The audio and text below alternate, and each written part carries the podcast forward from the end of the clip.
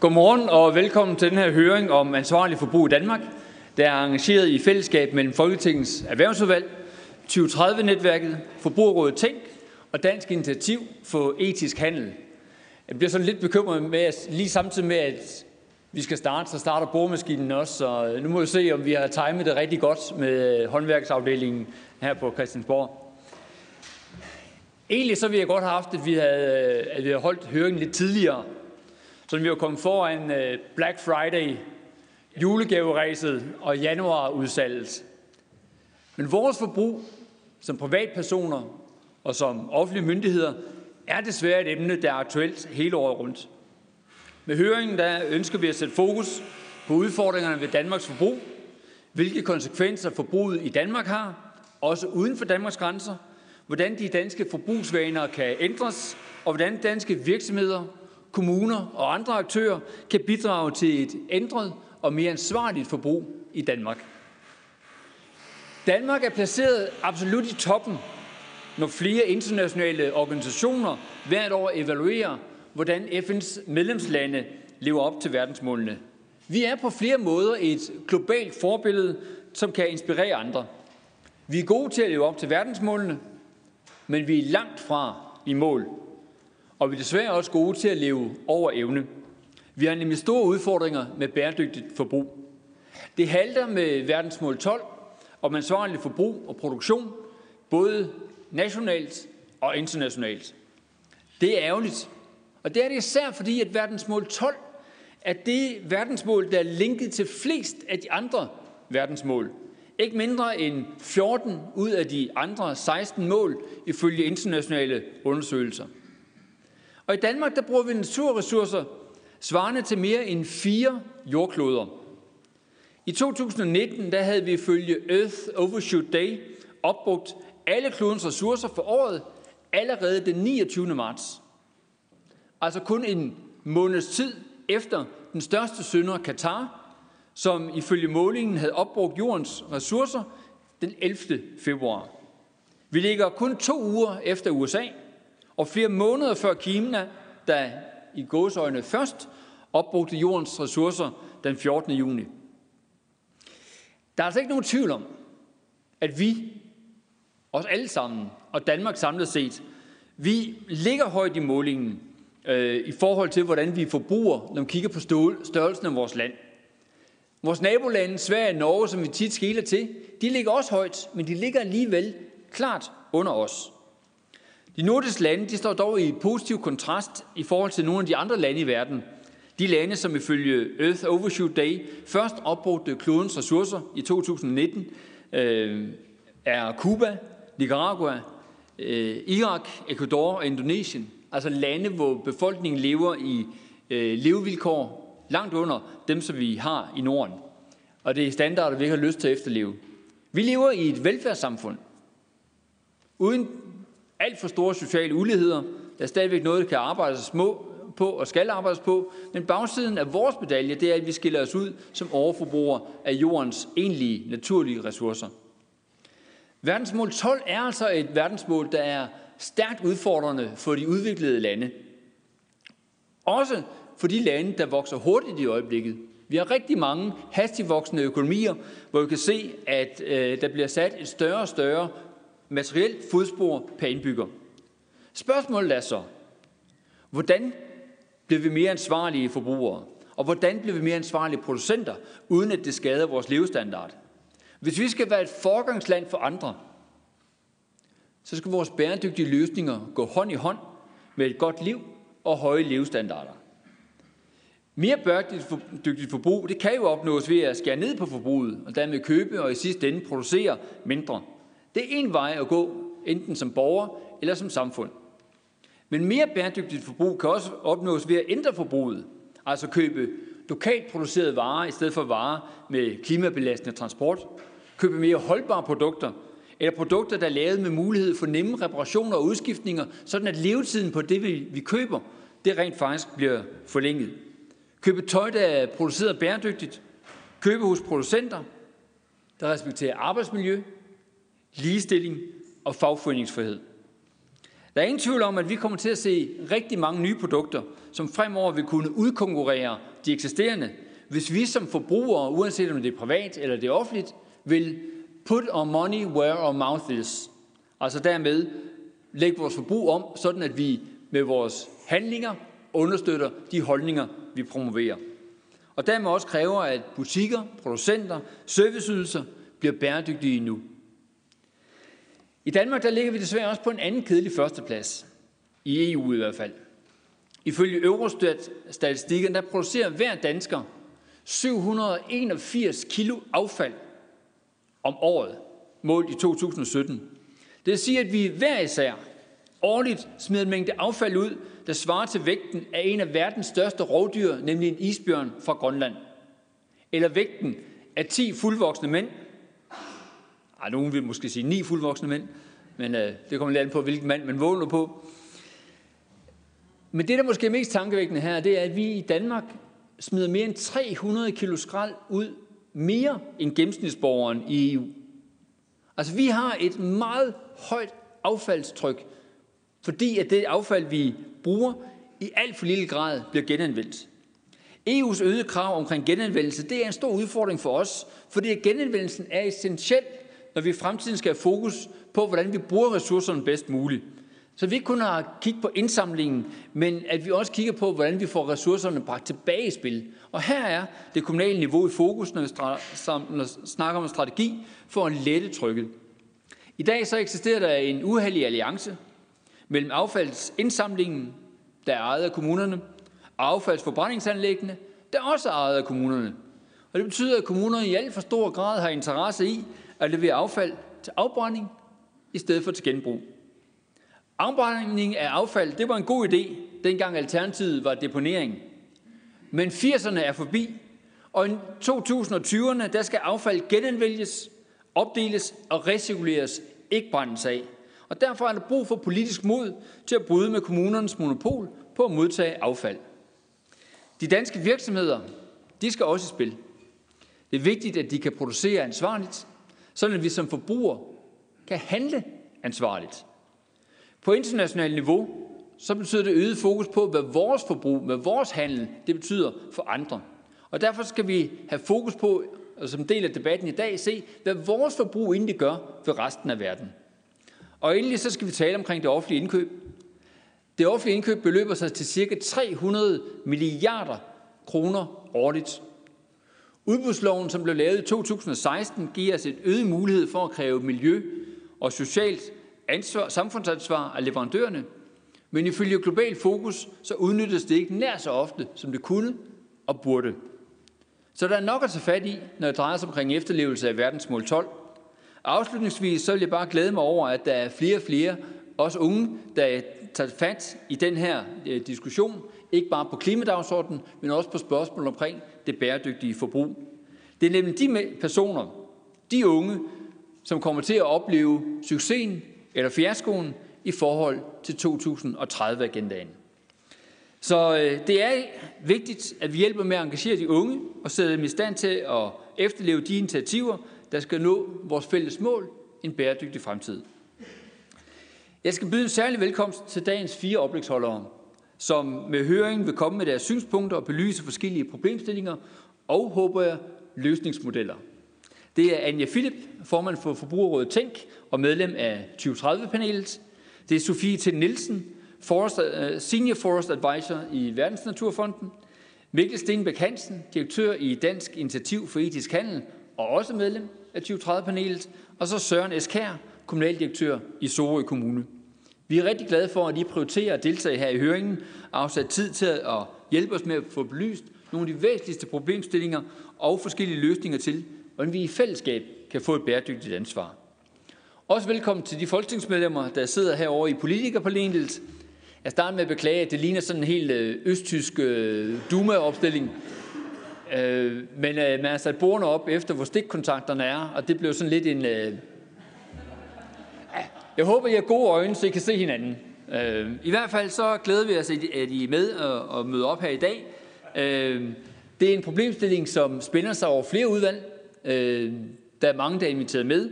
Miljø- og Fødevareudvalget, Miljø-, Klima- og Forsyningsudvalget, og så selvfølgelig Erhvervsudvalget, der er inviteret til at deltage her. Og sidst, men ikke mindst, en velkommen til jer, som tilhører her i salen. Det er godt at se så mange fremmødte til øh, Øh, den her diskussion. Fin repræsentation for rigtig mange virksomheder, institutioner og organisationer. Det er vi rigtig glade for. Jeg kommer til at agere ordstyre i løbet af dagen, og formanden for Folketingets Erhvervsudvalg, Lars Christian Lilleholdt, vil runde høringen af, når vi om små to timer nærmer os en afslutning. Inden jeg giver ordet til den første oplægsholder, så lige et par praktiske bemærkninger. Høringen her den streames live på Folketingets hjemmeside og vises også på Folketingets tv-kanal. Oplægsholderen skal være opmærksom på, at der er sat 10 minutter af, og det skal I holde, ellers hjælper jeg med at sige til, når de er gået. Efter de fire oplæg, der er der en time til spørgsmål og debat. Vi starter mellem politikerpanelet og oplægsholderne, og oplægsholderne må selvfølgelig også gerne kommentere på hinandens øh, oplæg. Jeg skal bede om, at spørgsmål, svar og kommentarer formuleres kort og præcist, så mange kan komme med. Øh, og det vil nemlig også betyde, at øh, vi forhåbentlig får tid til, at nogle af jer, der sidder og deltager, også kan komme ind med jeres spørgsmål og kommentarer, og dermed være med til at deltage i debatten. I skal bare markere, når I ønsker ordet, og skal I huske, og jer, der har en mikrofon, at bruge den, når I skal have ordet, og jer, der gerne vil fra tilhørende øh, være med, skal lige markere og vente på, at I får en mikrofon, så ikke bare os, der er her, men også dem, der sidder hjemme i stuerne, de kan følge med. Godt. Så går vi i gang. Og dermed vil jeg gerne give det første ord til Anja øh, Philip, der er formand for Forbrugerrådet Tænk, øh, og skal sige noget omkring danske forbrugsvaner og hvordan de kan ændres. Værsgo.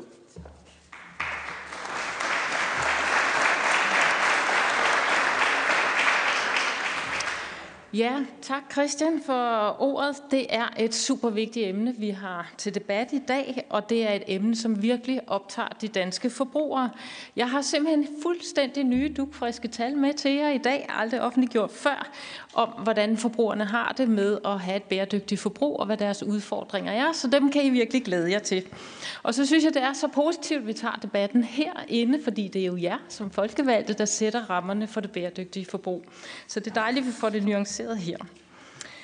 Ganske kort om os i Forbrugeråret Tænk, og hvorfor vi er medarrangører i dag, det er, at vi er en privat medlemsorganisation. Vi hviler på et almindeligt grundlag som den eneste interesseorganisation i Danmark, som bredt varetager alle forbrugers interesser.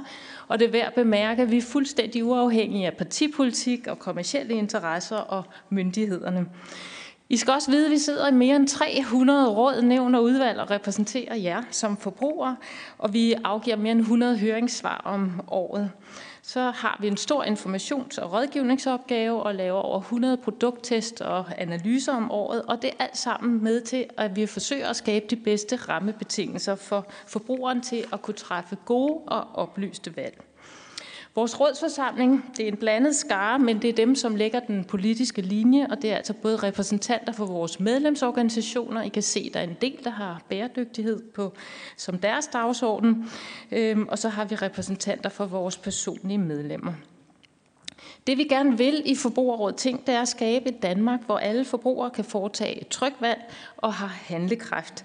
Og vi arbejder meget målrettet efter tre strategiske mål, og det ene, det hedder et forbrug i balance. Og det handler altså om, at man skal have nemmere ved at have en økonomisk balance i sit forbrug med mindst mulig belastning af klima, miljø og sundhed. Så I kan godt se, at ansvarlig forbrug, det peger simpelthen lige ind i vores strategi, og det er derfor, vi er glade for at være her. Men som sagt, så har vi været at spørge de danske forbrugere om deres forbrug og om bæredygtighed.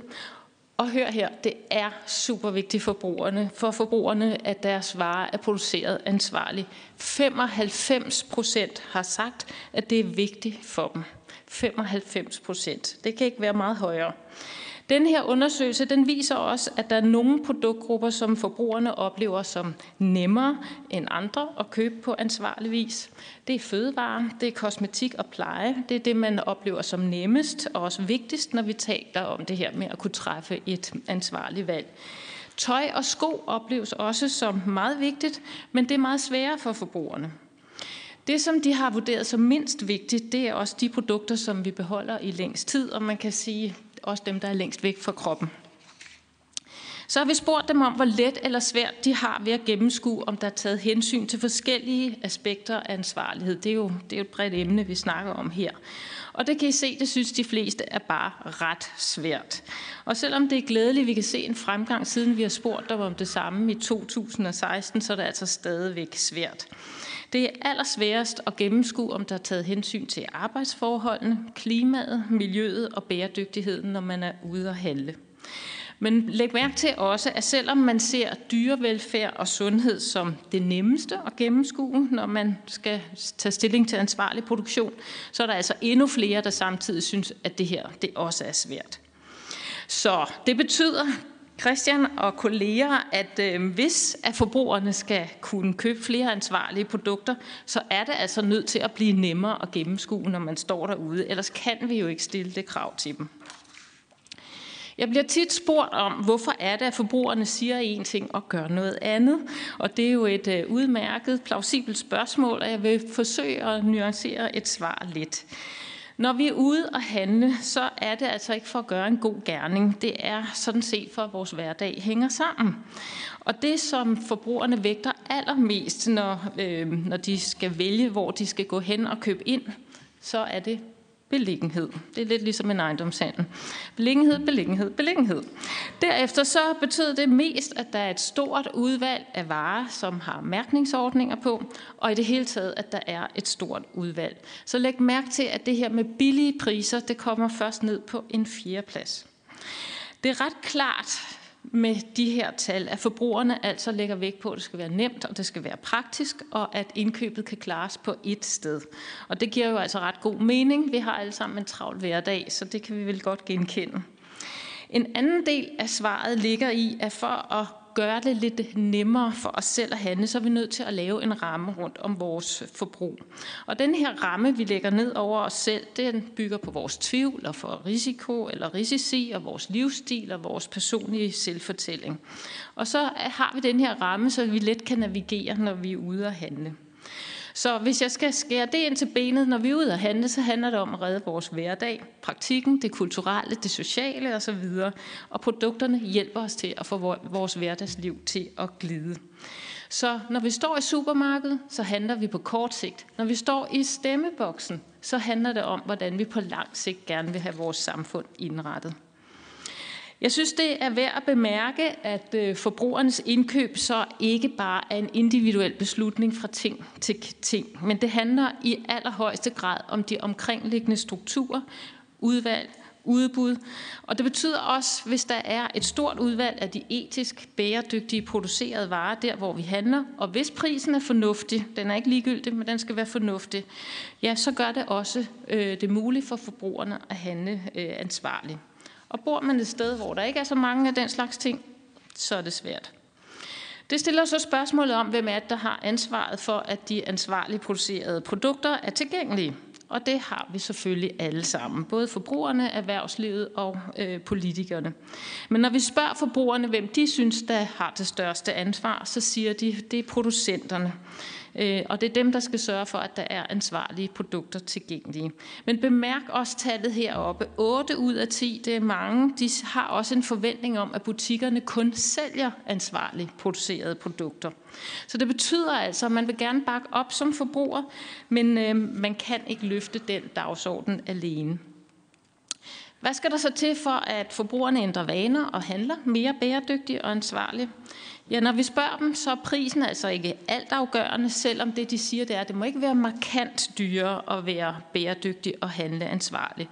Men det, de allermest lægger vægt på, det er, at der er troværdig og tydelig information på produkterne.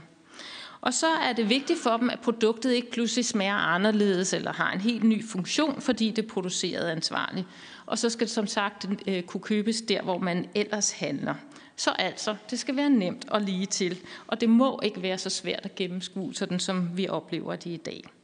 Og så i bund og grund forventer man altså, at producenten har ansvaret, og også butikkerne kun lægger de her ting på hylderne. Jeg synes, det giver god mening. Vi er altså langt fra produktionen som forbrugere. Så er der politikernes ansvar. Den her øh, overhead, den er primært til jer, fordi det er jo jer, der sætter rammerne for det ansvarlige øh, forbrug. Og hvis det gørs attraktivt og nemt, så skal vi nok følge med som forbrugere. Så hvad kan I gøre? I kan kigge på reguleringen, I kan kigge på lovgivningen, og den skal udformes sådan, at vi får løftet hele bundniveauet af produktionen og de produkter, vi møder i vores dagligdag. Altså større krav i forhold til den ansvarlige produktion. Så er det vigtigt, at vi har nogle få og gode og kontrollerede mærkningsordninger. Det er sådan i dag, at dem, der gør det godt, de går også ud og betaler for en certificering, men det burde jo være omvendt. Det burde være den, der forurener eller ikke producerer ansvarligt, der betaler prisen. Så det skal vendes om. Vi ved også, at der er rigtig mange misforståelser og myter om, hvad det er, der er et ansvarligt forbrug. Og det bør I afsætte nogle midler til, at vi får nogle gode og informerede borgere, forbrugere, som kan træffe de her valg.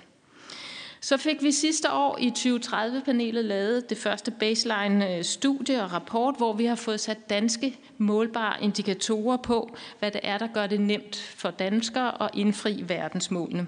Nu kommer der også indikatorer på de andre verdensmål, og vi venter spændt på mål 12, netop som Christian fremhævede.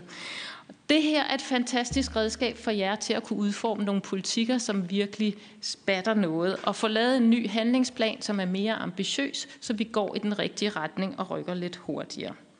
I har også andre værktøjer, der er CSR-rapporteringerne, som i højere grad kan gå ind og forpligte virksomhederne på at skulle afrapportere for eksempel på spild og risici. Der blev nævnt offentlige indkøb. Det vil simpelthen være med til at skabe et større marked for den ansvarlige produktion. Og så er det, I kan gå ind og stille nogle helt konkrete krav til, hvor holdbare produkter skal være. Gå ind og få forlænget reklamationstiden.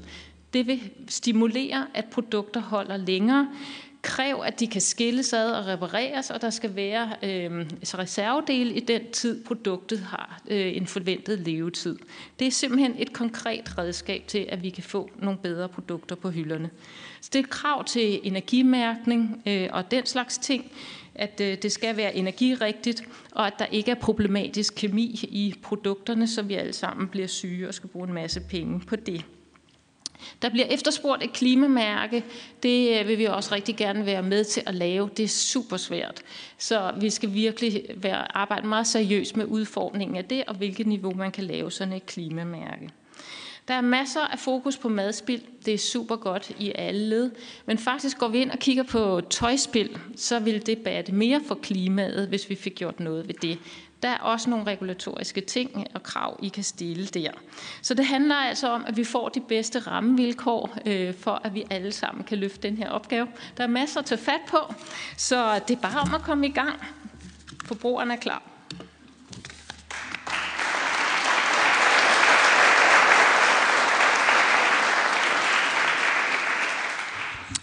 Tak til Anne Philip.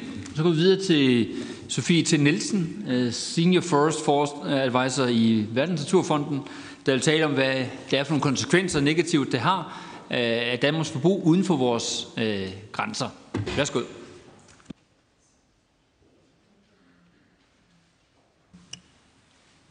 Nu kan jeg ikke se min, øh, min slides dernede, men det går nok. Øhm, ja, tak fordi at jeg måtte øh, komme her lidt på et afbud. Øh, det er jo lidt... Øh, øh jeg har haft øh, to dage til at, ligesom at samle sammen, også øh, sørge for, for at række ud lidt bredere, så vi får lidt input fra dels fra mine kolleger, men også øh, fra, fra de andre kolleger i andre NGO'er i, i Danmark, så vi ligesom har et, øh, et overblik. Og jeg håber lidt, at jeg, jeg repræsenterer også øh, vores, vores generelle øh, input her. Øhm, jeg ved ikke, om jeg kan få den dernede til at virke. Det hjælper lidt. Men jeg har samlet øh, lidt, lidt, øh, lidt slides her. Jeg har de her sådan nogle irriterende nogen, som, øh, som øh, viser fine billeder.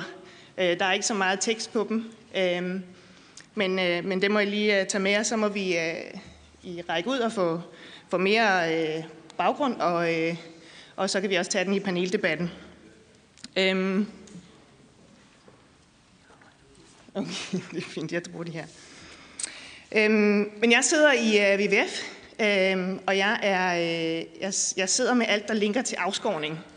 Øh, og, det er, og det er ret... Øh, det er ret bredt. Jeg har en baggrund i øh, er biolog, og så har jeg siddet med, øh, med offentlig indkøb i, i England og rådgivet omkring offentlig indkøb af træ, bæredygtighed på træ især. Så jeg ved en masse om leverandørkæderne, men har også været inde over udviklingen af EU-tømmerforordningen i, i sin tid og så videre. Så har jeg øh, brugt øh, fem års tid i FSC Øh, skovcertificeringssystemet, så jeg har et godt indblik i, hvordan øh, certificeringssystemerne virker.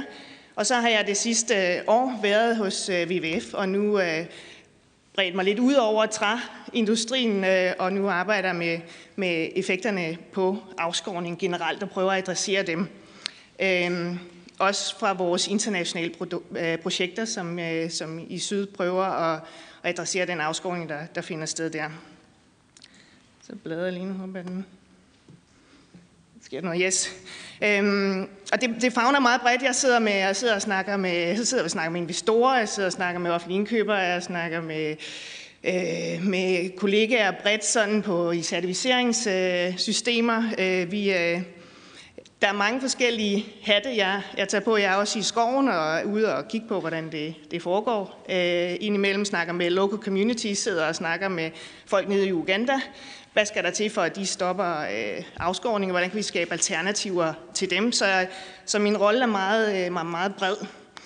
Øhm, og det er jo også, øh, afspejler her de, øhm, øh, de forskellige øh, trusselsbilleder, der er i forhold til at, at stoppe øh, stoppe afskovning og stoppe vores, vores aftryk øh, på, øh, på, øh, på verden. Og der er en af driversne er vores, vores forbrug, og det er et element her, som er, som er rigtig vigtigt, og hvor vi i Danmark har en, en stor rolle at spille. Øh, WWF's mission og mål, det er, at vi i, Danmark, altså vi i verden kan mennesker kan leve i harmoni med naturen og ikke overforbruge vores, øh, vores ressourcer, og at vi øh, at, vi, at det er det samme i, at der lige, at, at de ressourcer, planeten har, kan deles mellem øh, os alle sammen. Øhm, skal lige tjekke den. Nu har der en, øh, der er sådan, øh, det her fra vores Living Planet øh, rapport fra, fra forrige år, hvor vi har kigget på de forskellige trends, så når man ligesom ser, hvad der, hvad der er sket de sidste 250 år, så er vi, så er vi virkelig rykket, dels i, i hvor mange vi er, Øhm, men også den, de ressourcer og, og energi, vi skal bruge til, til det. Og det har smittet af, som I kan se på alle de røde grafer på vores, øh, vores ressourcer. Øhm, her ser vores tropiske skovtab øh, og ødelæggelse af vores natur, øh, men, også, øh, men også brugen af, af altså vores, vores CO2-udslip er jo også øh, stukket helt af. Så den skal vi have adresseret. Øh, og hvordan øh, gør vi så det?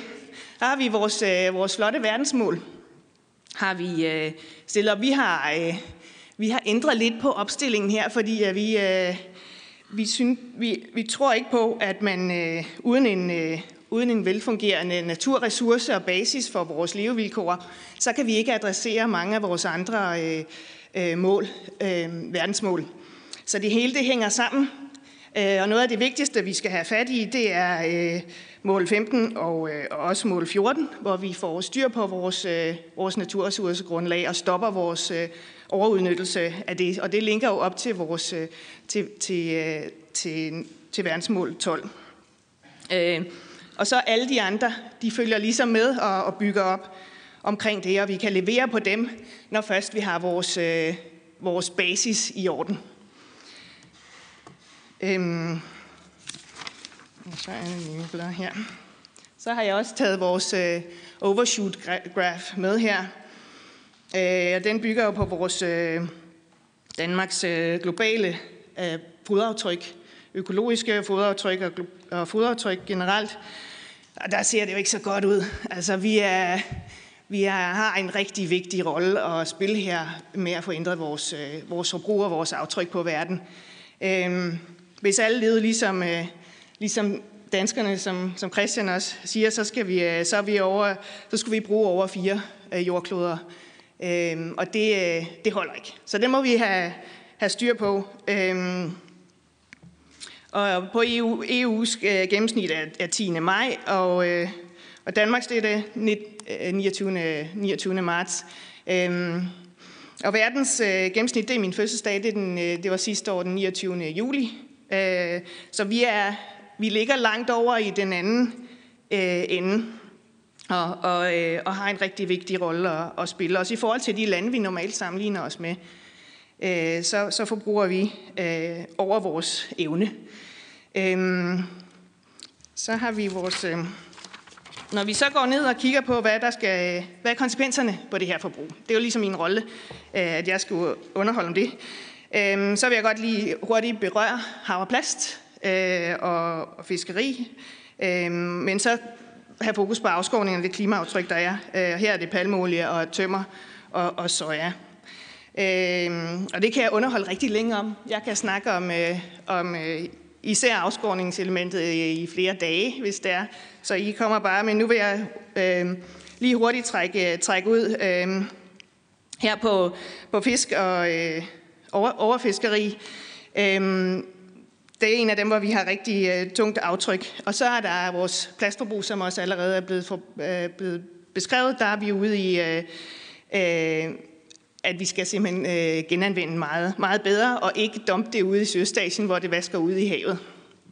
Øhm, og så, er der, så vil jeg også godt lige øh, berøre den. Noget af det, der berører, har berørt mig, især med klimakrisen, det er, at vi øh, selv hvis vi når vores 1,5 øh, graders mål, så øh, vil vi miste 70-90 procent af vores koralrev til blegning.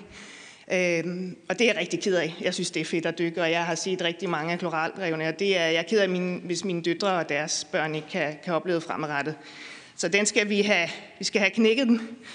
Øhm, og så vi, øhm, når vi så kigger på, på øh, skal jeg lige med her, afskovning generelt, så har vi i Danmark i virkeligheden sat fine mål tilbage i 14-15.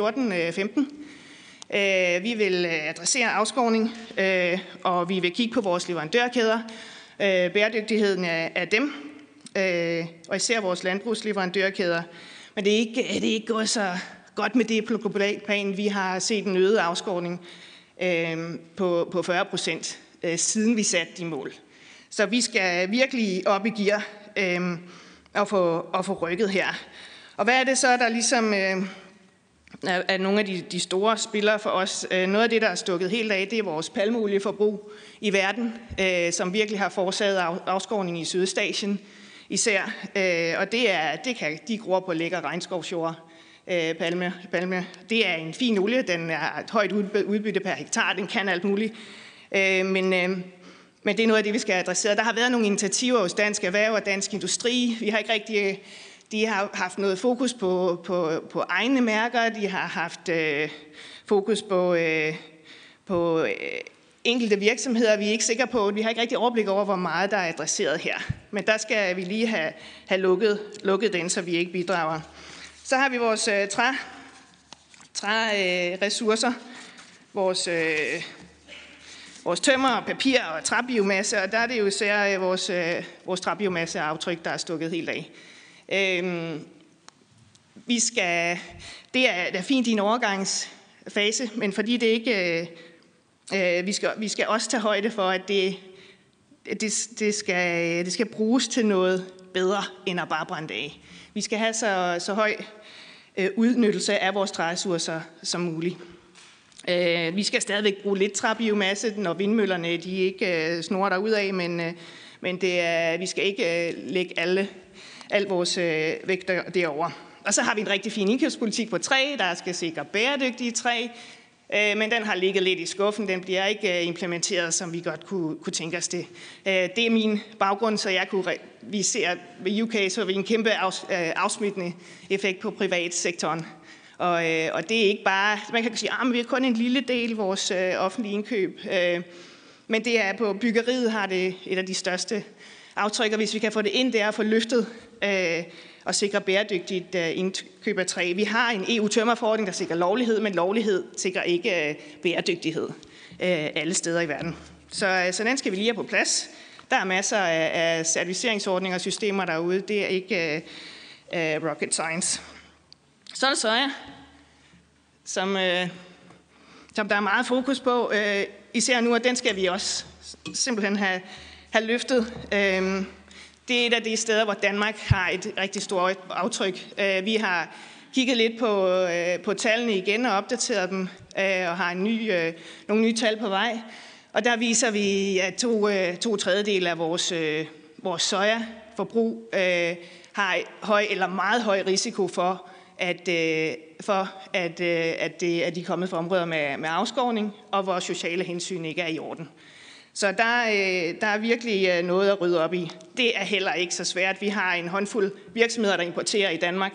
Kan vi lukke dem, så, øh, så, øh, og sørge for, at de kun importerer bæredygtig soja. Der er igen værktøjer derude, certificeringsordninger, og øh, øh, så, er vi, øh, så har vi fået, fået ro på den.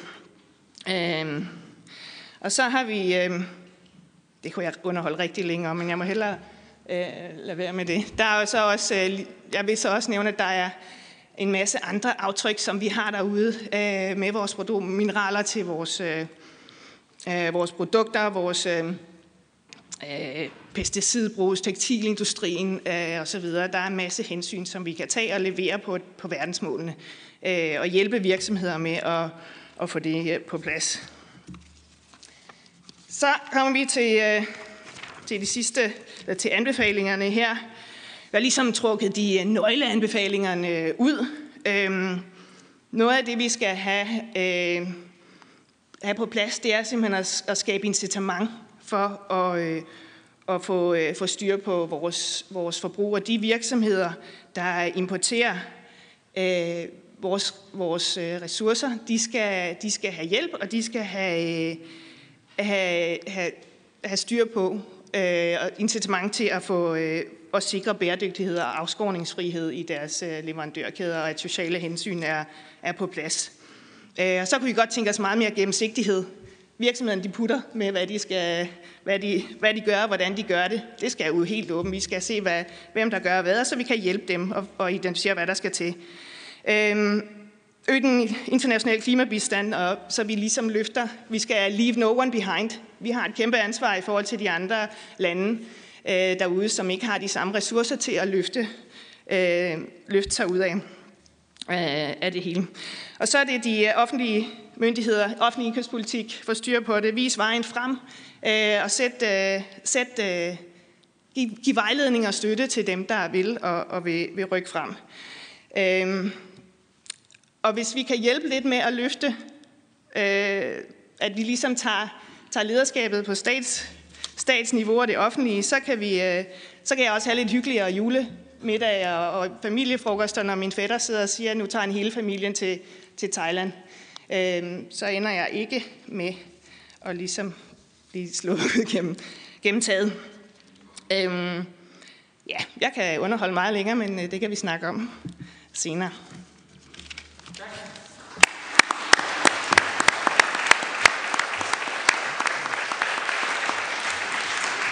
Tak til Sofie Tind. Vi går videre til Mikkel Stenbæk Hansen, der er direktør i Dansk Initiativ for Etisk Handel og medlem af 2030-panelet. Han vil blandt andet fortælle om, hvordan danske virksomheder og andre aktører kan bidrage til ændret forbrug. Værsgo.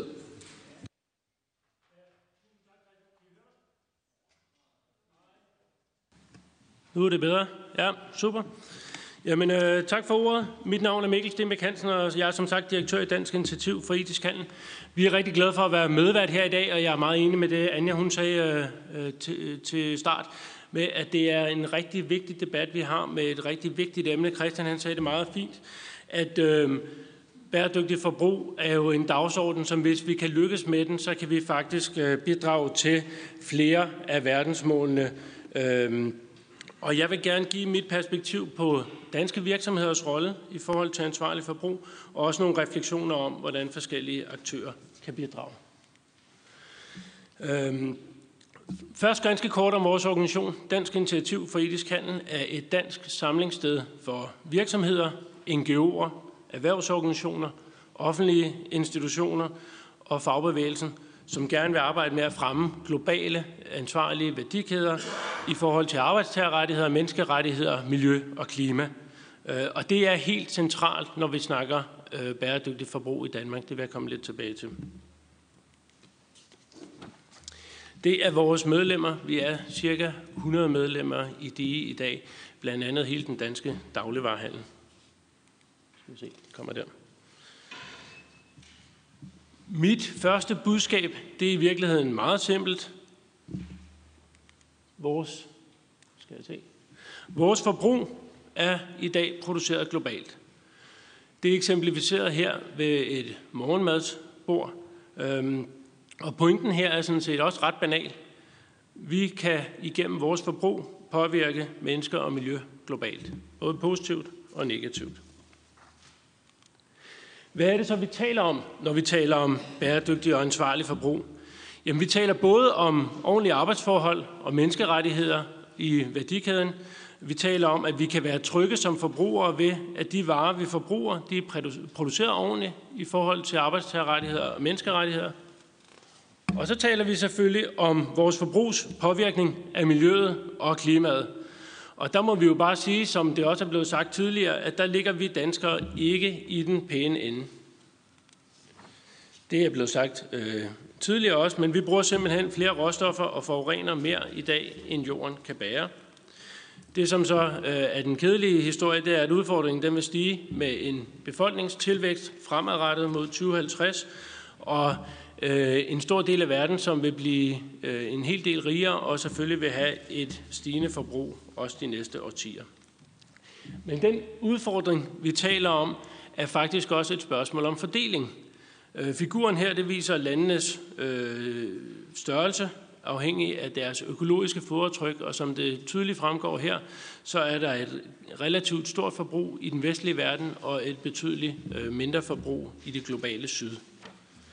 Det er også eksemplificeret her, øh, hvis man kigger på forskellige familiers ugenlige forbrug af fødevarer i øh, forskellige dele af verden, som jo adskiller sig ret markant.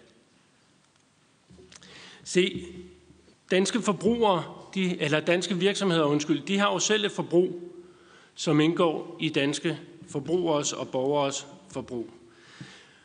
Og hvis vi skal gøre det danske forbrug mere bæredygtigt, så er det helt afgørende, at man får prioriteret indsatsen for at gøre danske værdikæder øh, mere ansvarlige. Og det har jeg givet øh, to øh, eksempler på her, øh, hvorfor det forholder sig sådan. Det er sådan, så en rigtig stor del af påvirkningen øh, i danske virksomheders værdikæder, den sker uden for Danmarks grænser. Og det er simpelthen derfor, det er så afgørende at se på danske virksomheders værdikæder. Øh, to eksempler her. Det ene er fødevare. Øh, Sofie var lidt inde på det, øh, men i vores øh, produktion af fødevare, blandt andet mejeriprodukter og kød, der indgår en hel del soja. Og den udledning øh, af drivhusgasser fra den produktion, den øh, skønnes til at være ca. 6 millioner ton CO2-ekvivalenter om året. Det svarer til 80 procent af udledningen fra de danske personbiler, eller næsten halvdelen af den nationale udledning fra dansk landbrug. Et andet eksempel, som vi kan kigge på, det er tekstiler. Det bruger vi alle sammen. Øhm, det forholder sig sådan, at cirka 3 fjerdedel af drivhusgasemissionerne, 85 procent af forbruget af råmaterialer og over 90 procent af vandforbruget forbundet med det europæiske forbrug af tøjsko og tekstiler, det faktisk finder sted uden for Europa. Der er altså simpelthen behov for at kigge uden for landets og regionens grænser. Den gode historie her er, at danske forbrugere i stigende grad vil bæredygtighed. Det sagde Anne Philip så, så fint med dugfriske tal. De her tal, de er fra sidste år. Det jeg blot vil sige her, det er, at der er faktisk, når man spørger danskerne, så er der to tredjedel af danskerne, som er indstillet på, at en bæredygtig udvikling kræver en ændring i hans og hendes forbrugsvaner. Så vi er godt klar over, at der er behov for at ændre os. Min vurdering er, at den omstilling, vi har foran os i forhold til at gøre vores forbrug mere bæredygtigt, det skal ske i samspillet mellem myndigheder, erhvervsliv og borgere. Der er ingen af de tre aktører, som alene kan løse det her, og som har ansvaret alene. Øhm, jeg er enig, jeg er enig med det, Anja sagde, at myndighederne har den helt centrale rolle, og I har den helt centrale rolle for at få skabt de rigtige rammer.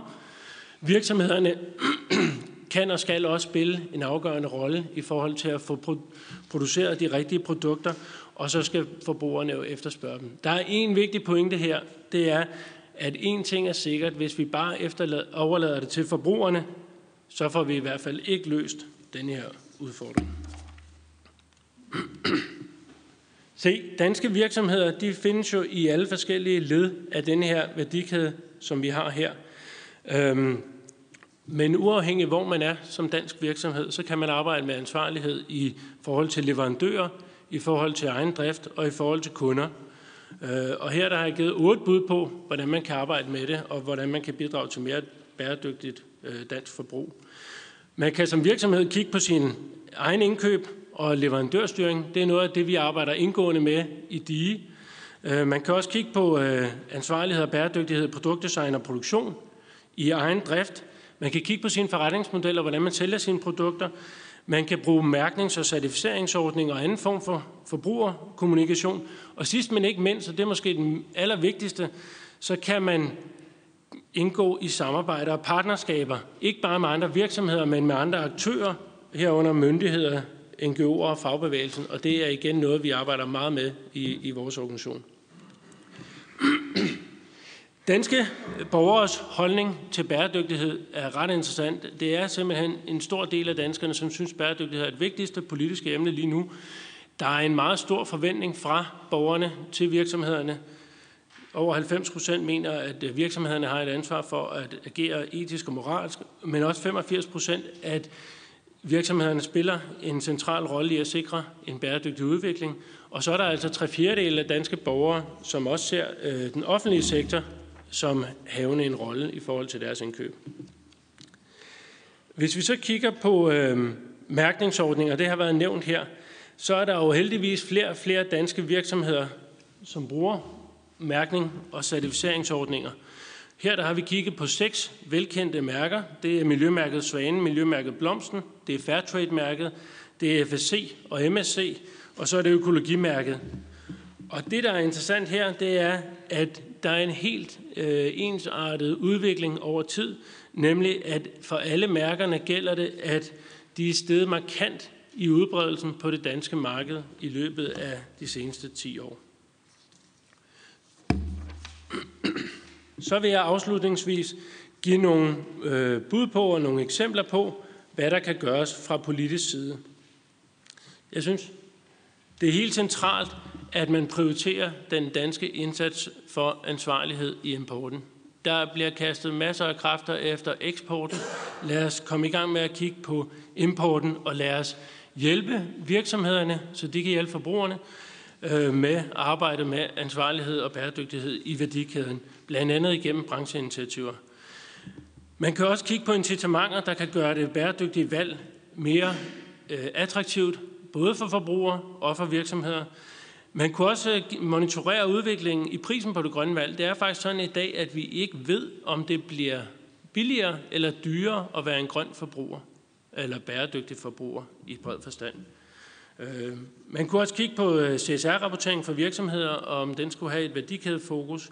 Og så kunne man jo øh, monitorere og sætte mål for ansvarlig forbrug, for eksempel med inspiration for det glimrende arbejde, de har lavet i Sverige.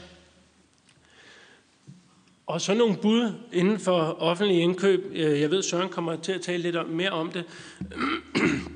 Men øh, det er jo sådan, at øh, det offentlige kan bidrage meget direkte til mere ansvarlig forbrug, men også indirekte ved at gøre det mere tilgængeligt for ansvarlige forbrugere. Det bedste eksempel det er økologi, hvor at øh, det offentlige har spillet en helt central rolle. Øhm, der kunne nogle bud være, at man kunne have en mere koordineret dansk indsats øh, med inspiration for eksempel fra Tyskland og Sverige. Øh, vi kunne også monitorere, hvordan går det egentlig med bæredygtighed i vores offentlige indkøb. Det ved vi faktisk ikke i dag. Uddannelsesforløb til offentlige indkøbere kunne være et bud. Så kunne man også kigge mod Norge, hvor de har indarbejdet krav øh, i forhold til respekt for menneskerettigheder i offentlige indkøb i deres udbudslov. Og man kunne spørge sig selv, om øh, kommuner ikke skulle være forpligtet til at fortælle omverdenen om, hvordan de arbejder med bæredygtighed og ansvarlighed i deres indkøb. Øh, afslutningsvis et eksempel på, hvad man kan øh, med samarbejde. Øh, Sofie hun var inde på problematikken omkring soja, og øh, i september måned øh, sidste år var vi rigtig glade for, sammen med øh, en række visionære danske virksomheder, organisationer og myndigheder, at kunne lancere det, der hedder Dansk Alliance for Ansvarlig Soja. Der har vi sammen med øh, en række interessante virksomheder og organisationer øh, faktisk lagt en vision ud om, at alt soja, som vi importerer til Danmark, det skal være produceret ansvarligt. Det, der er interessant i forhold til forbrug her, er jo, at når vi lykkes med det, så vil det faktisk øh, i sidste ende betyde, at forbrugerne ikke behøver at træffe det bæredygtige valg, fordi at man har gjort det for forbrugeren. Det var i virkeligheden budskaberne herfra. Så opsummering. Danskernes forbrug påvirker mennesker og miljø globalt. Vores forbrug er i dag øh, langt fra bæredygtigt. Vi har en udfordring, det tror jeg er tydeligt for os alle sammen. Bæredygtigt forbrug er helt centralt i forhold til at nå verdensmålene. Danske forbrugerne vil det gerne, men som Anne Philip sagde, man skulle tro, vi havde koordineret det, det skal være nemt og attraktivt. Det samme kunne man sige om virksomhederne i virkeligheden. De kan også spille en afgørende rolle, øh, og der er der en forventning fra forbrugerne om, at de gør det. Myndighederne har en helt central rolle i forhold til at skabe de rigtige rammebetingelser og incitamenter, både for virksomheder og forbrugere. Og så er der altså et kæmpestort potentiale i at samarbejde mere på tværs. Tak for opmærksomheden.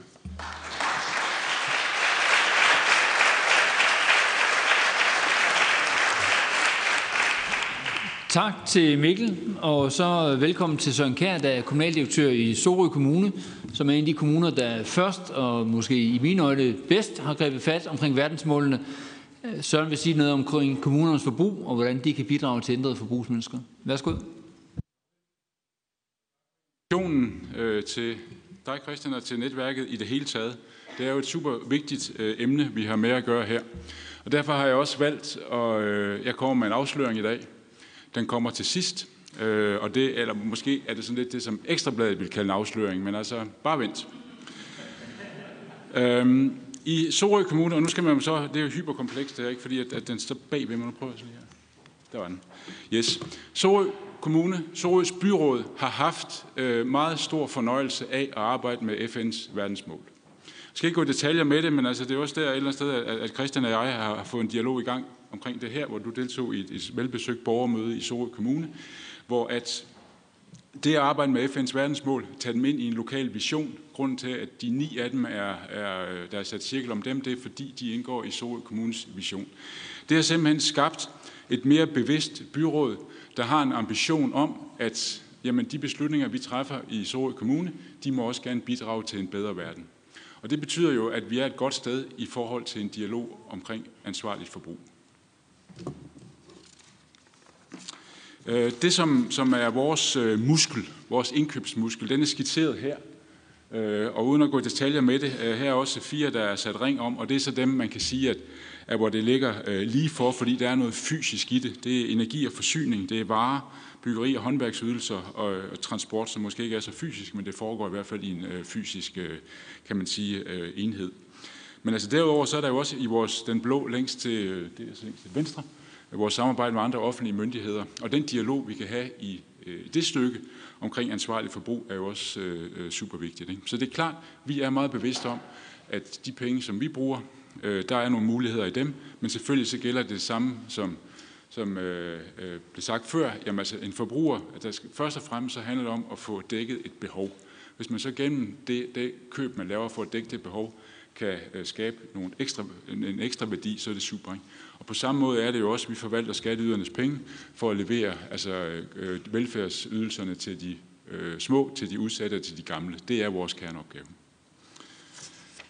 Yes. Men hvis jeg lige skal tage et lille øh, kig ned i, lidt længere ned, hvad er det så for nogle øh, hvad skal man sige, altså indsatsområder, vi kan tage fat på? Det er, som jeg har været inde på, det er indkøb. Vi er på vej med et grønt kapitel i vores indkøbs- og udbudspolitik, og muligvis skal det endda hedde et, øh, som, øh, som man også har været inde på før, et leverandørkapitel. Fordi det er jo, altså når vi kommer ind i en dialog, at øh, man kan få nemmest adgang til at, at træffe de, øh, altså, eller opleve de forbedringer i et produkt, som det er nemmest og billigst at opnå. Så, og plus, at der jo også er, som jeg kommer ind på lidt senere, altså der er jo andet i, i ansvarligt forbrug end alene det grønne. Handicapområdet har jo også nogle synspunkter på, hvordan at, at det, øh, den hvad skal man sige, øh, det held, vi måtte have med at købe bedre ind, hvordan det så skulle øh, bruges til at investere nogle ressourcer på deres område. Så på den måde er der jo også en stribe øh, underelementer i, øh, i ansvarligt forbrug, som skal håndteres øh, i en eller anden samlet øh, prioritering. Vi indkøber, vi partner med virksomhederne, vi er også ejere af kommunale selskaber, ikke? Øh, det vender også lige tilbage til. Øh, så er vi investor, ikke fordi at Sorø Kommune har mange penge, men lidt har vi da, øh, som alt efter, de placerer vi jo så også de steder, hvor at, at man ikke øh, fremmer formål, som ikke er kan man sige, indgår i ansvarlig forbrug. Og endelig så er vi arbejdsgiver. Det kan selvfølgelig godt være lidt kontroversielt, ikke? fordi er det vores rolle, at vores ansatte, for eksempel skolelærerne, skal være med til at gøre, at børnene er mere bevidste om, hvad det vil sige øh, at have et ansvarligt forbrug. Det tror vi, at det skal i et eller andet omfang, fordi det er også med til at gøre undervisningen virkelighedsnær. Det er med til at give nogle muligheder for at motivere børnene. Men selvfølgelig alting med måde. Godt. Øh, hvis man så lige giver et par eksempler, så øh, altså i, i det små, så har vi faktisk lige øh, øh, lykkes med at, at skifte øh, det materiel, vi bruger i rengøringen ud, således at øh, ja, vores mopper de er dobbelt så dyre, men de holder os dobbelt så længe. Altså og alene den der ressourcedimension i at købe nogle kvalitetsprodukter, der har en længere levetid, det er et godt sted at starte, og så også i rengøringen igen fokus på, at der er miljøvenlige midler. Øh, kaffekopperne på rådhuset er også skiftet ud øh, til de bedste, man kan få. Øh, så på den måde er der hele tiden små skridt, som, som vi træffer, fordi det, det fylder øh, godt i bevidstheden hos både vores politikere og hos vores medarbejdere og hos borgere.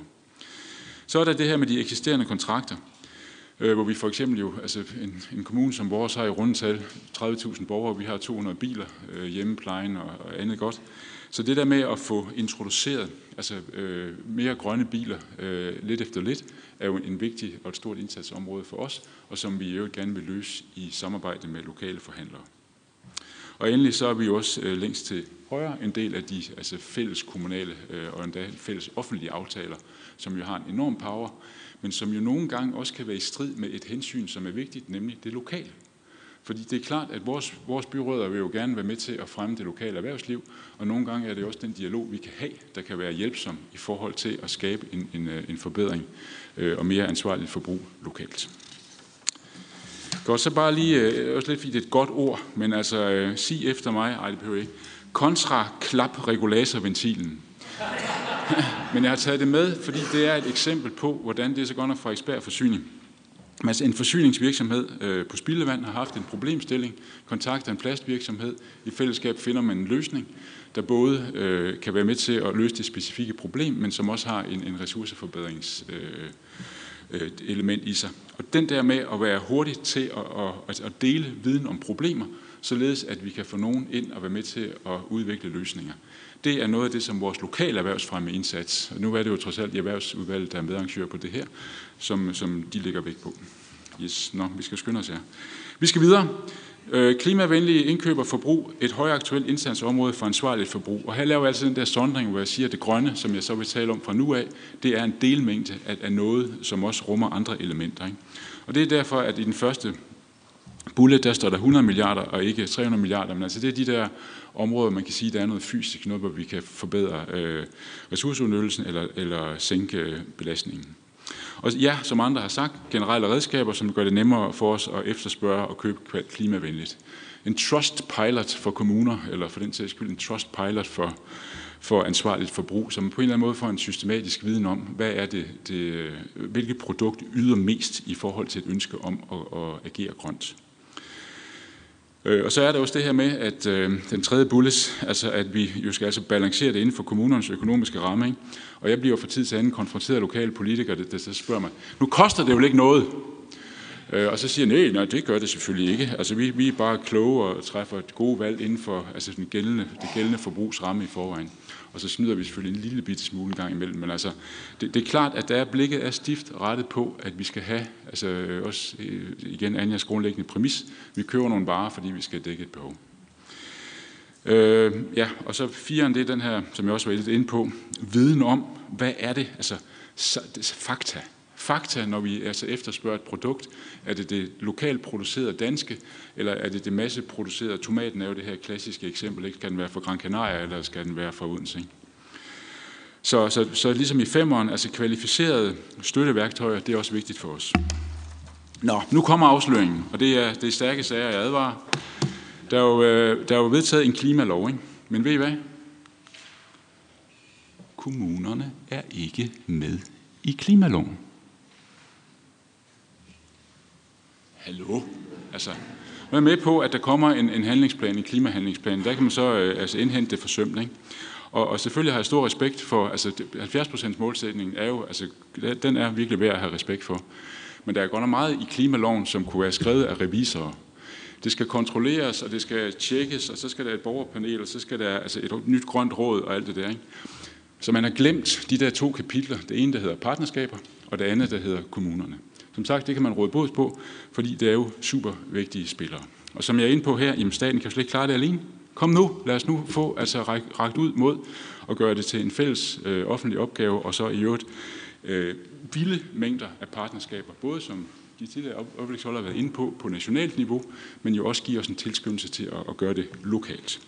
Vi vil gerne have, øh, det må jeg ikke sige for KL det her, men altså jeg vil gerne have 100 millioner, således at kommunerne, og det skal gå til, det skal gå til hænder, der skal ansættes i kommunerne, der skal have opgave til at rådgive borgere og virksomheder, således at vi, mens vi venter på, at den politiske øh, enighed kan, kan altså, øh, hvad ved jeg, om det skal være økonomisk regulering eller hvad det skal, men lad os komme i gang fordi energien er der ude lige nu. Lad os få lidt ekstra kræfter til at kunne møde borgere og øh, virksomheder med viden om, hvordan man agerer øh, grønt. Så kunne jeg også godt tænke os, at øh, fordi det, sådan er det, i overvis har det jo været sådan, vi er blevet bedre til at købe ind, og det proveny, der er, øh, der er øh, frigivet, det går typisk til, altså så skal så er nogle andre penge, vi mister. Så det der med, at man får et stærkere incitament til at, at handle Øh, ansvarligt eller at handle grønt, således at man ikke, at ikke oplever, at pengene altså forsvinder øh, indirekte ved, at vi så på andre af vores indtægtsposter får færre penge. Det sidste, jamen vejlederne, eller undskyld, øh, vejledningen, det har jeg også været lidt inde på tidligere. Så som sagt, tag os med i, øh, i øh, klimaloven, øh, eller i opfølgning på klimaloven, og vi skal nok levere en ikke uvæsentlig del af bidraget til de 70 millioner. Det sidste, jeg lige vil nævne, det er det her det med fotomanipulation manipulation, ikke? men altså, det er i virkeligheden det her med at så sige, at øh, når man investerer i en kommune, vi skal igennem det. Så det er et godt sted at bo. Hvis nogen af jer har lyst til at flytte uden for byen, så er det lige ned ad motorvejen, 74 km, kørsel 38 ved det farvede vandtårn. Øh, men jeg har også taget det med, fordi vi har arbejdet med den vision, jamen igen, hvis det, som man gør i Sorø, det skal bidrage til en bedre verden, så betyder det jo også, at når Danmark skal afrapportere, hvor langt vi er nået på verdensmålene i 2025, jamen så, så sender vi borgmester Gert Jørgensen i den danske delegation øh, til New York, og derfor synes vi, at Soros vandtårn hører hjemme øh, ved siden af øh, FN-bygningen. Tak for ordet.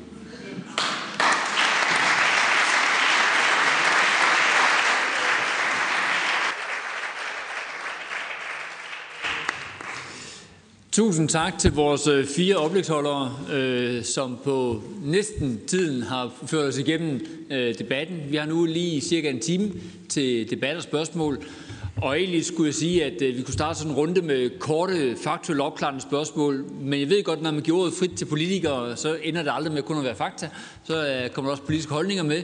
Så jeg tror bare, at vi, øh, vi tager den. Og den første, vi så, der markerer, det var Nils Flemming Hansen fra det konservative Folkeparti.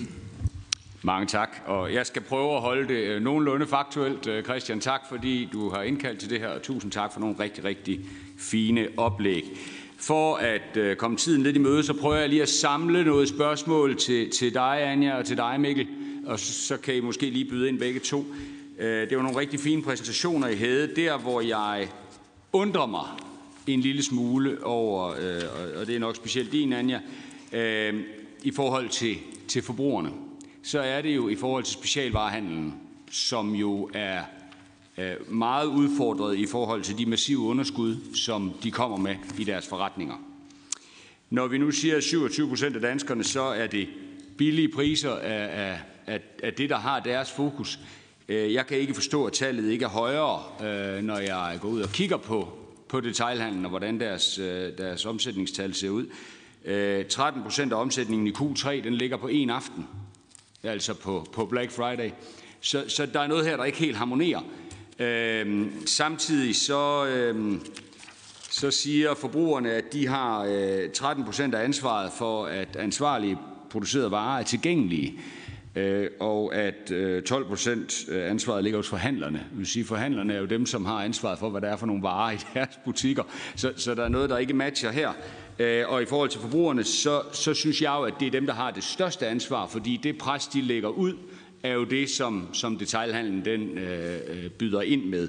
Øh, så der er sådan lidt not in my backyard, når vi diskuterer, øh, når vi diskuterer ansvar. Jeg anerkender fuldt, at, at, at de punkter, øh, som, som der er på i forhold til at sætte rammerne for et ansvarligt forbrug, er jeg fuldstændig enig i.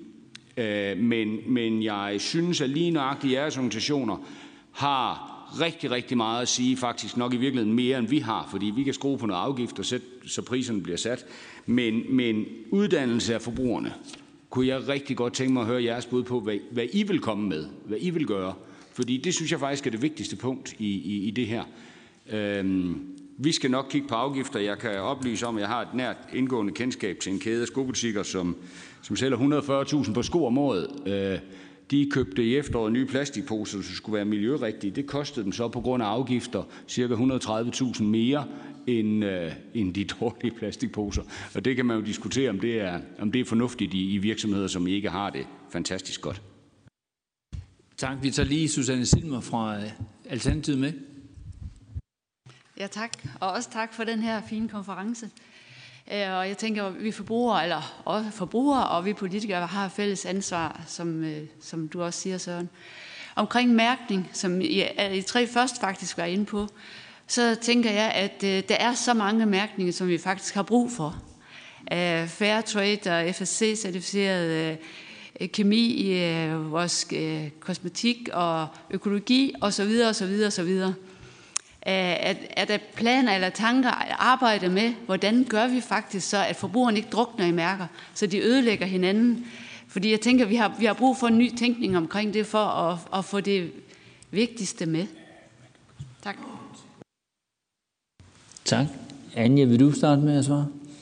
Det kan jeg godt prøve. Jeg vil øh, ikke gentage mit oplæg. Øh, forbrugeren vil gerne lave det pres, men hvis ikke man kan gennemskue det, og det har også noget at gøre med mærkerne, så er det virkelig svært at presse på.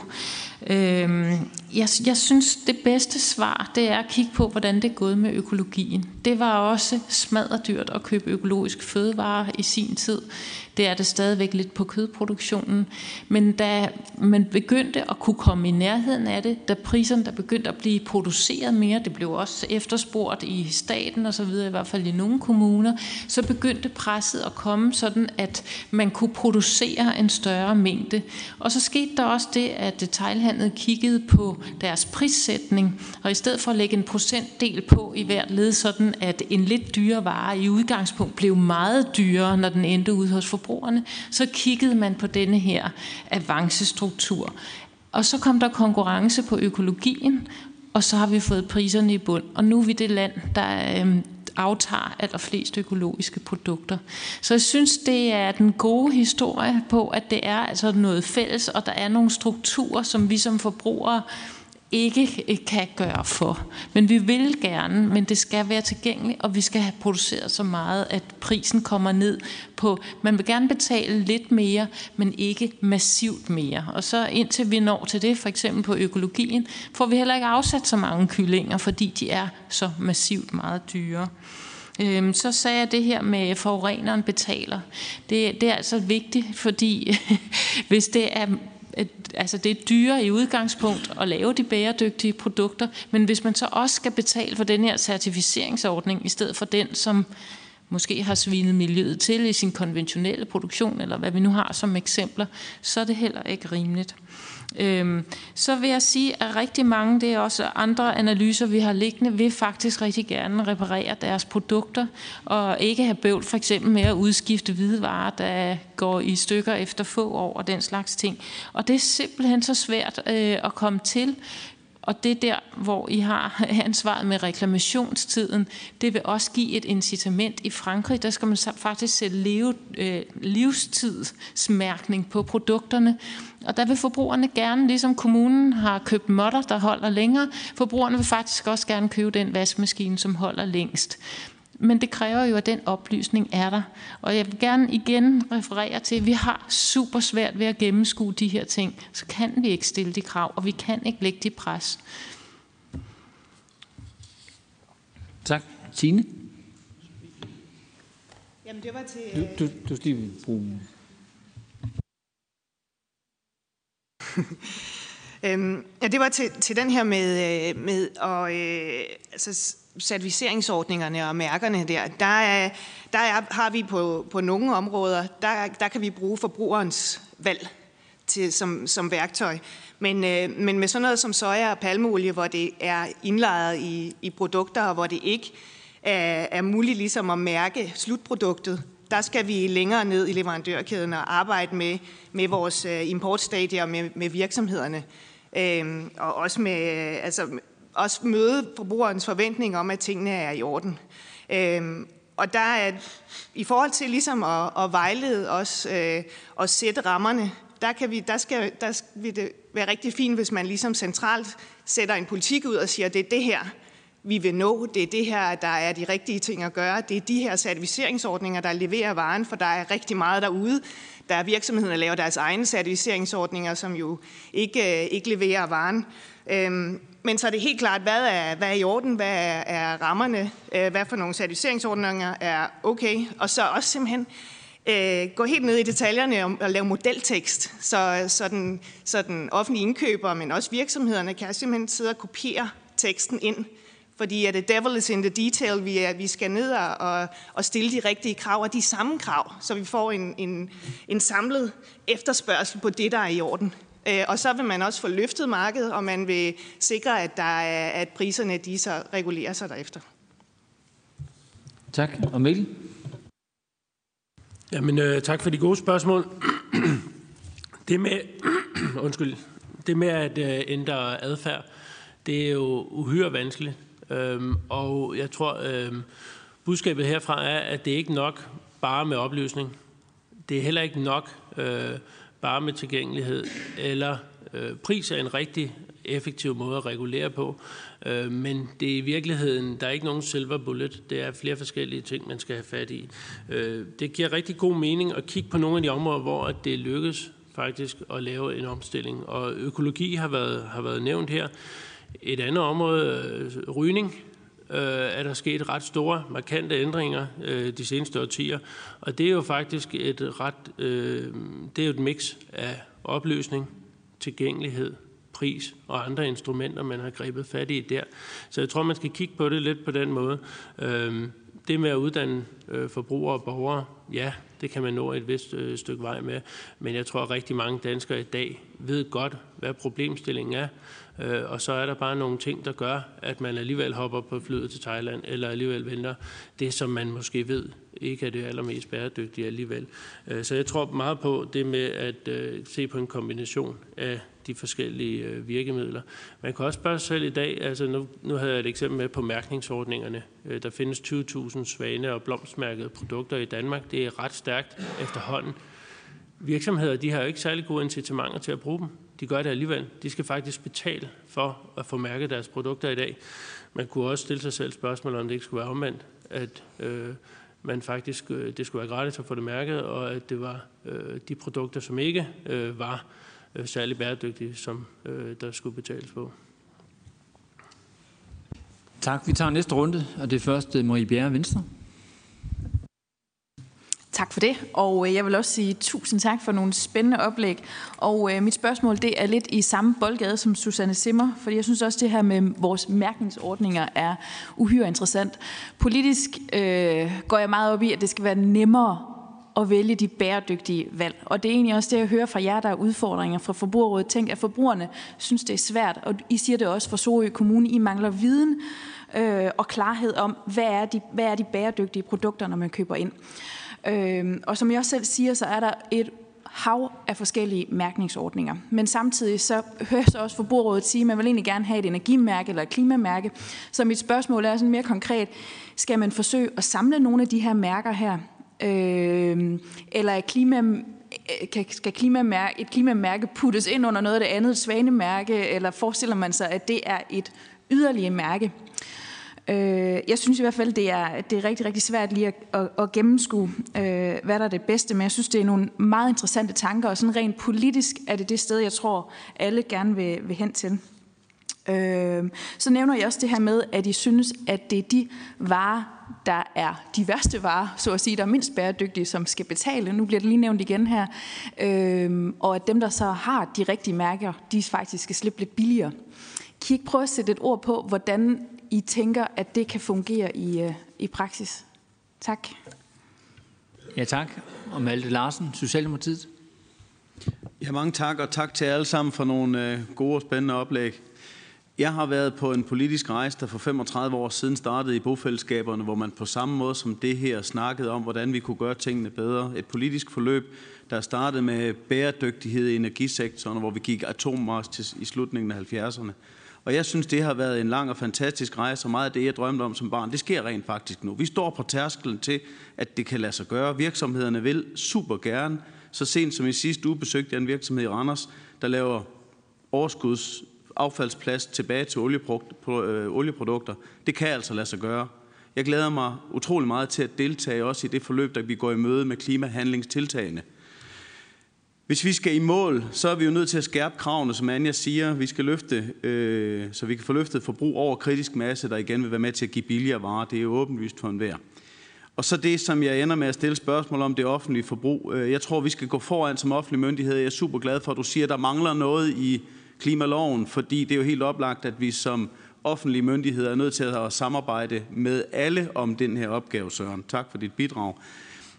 Så bare et lille spørgsmål i den, det, det leder mig frem til det spørgsmål. Hvis vi nu laver herfra en regel om, at alle kommunale biler eller alle kommunale udbud skal forlange fossil, fossilfri brændsler, hvor stor bliver skridet så ude i den kommunale verden? Altså, hvis det for eksempel er om fem år, vil det ikke kunne lade sig gøre, og hvad bliver mere prisen? Har du nogen fornemmelser af det? Den springer vi direkte videre til, Søren, så øh, du fik betænkningstid, men øh, ordet. Jamen altså, jeg, hvis, altså, øh, jeg tror ikke, det bliver så stort. Altså, øh, fordi, altså, der, og så er der jo øh, øh, kammeraterne i bilbranchen, ikke? Fordi at det er klart, at hvis produkterne ikke er der, og at det dermed bliver altså enten meget dyrere eller meget øh, mindre driftssikkert. Ikke? Så, øh, men altså, vi læser vel lidt i sol og måne, at, at øh, altså, i en femårs øh, horisont, der er udbuddet af, af biler, altså måske ikke et helt andet, men, men i hvert fald med altså, væsentligt flere muligheder. Ikke? Og i det lys, der tror jeg ikke, at, at øh, rammeskridet vil blive så, så stort. Det er klart, vi, vi har behov for et vist lokalt råderum, fordi der er en kommune, de har lige fået nye biler af, af alle sammen, og så er der nogle andre, der kører øh, afsted med nogle lidt øh, ældre modeller. Ikke? Så på den måde skal der også, altså den, den historie, vi har med os, skal der være råderum til. Men altså, altså en femårig horisont, det, det tænker jeg, det, det, det afskrækker mig. Jeg tror ikke, det vil afskrække mine politikere. Tak. Mikkel? Ja, tak. Øhm, bare lige for at tage, tage Der er faktisk lavet et EU-direktiv øh, på øh, privatbiler, på busser, øh, på øh, lastbiler i offentlige indkøb, som sætter specifikke mål for alle EU's lande i 2025 og 2030, hvor der er forpligtelser. Det er bare ikke 100 procent af bilpakken, der skal være øh, fossilfri, men der er faktisk nogle, noget regulering på vej der.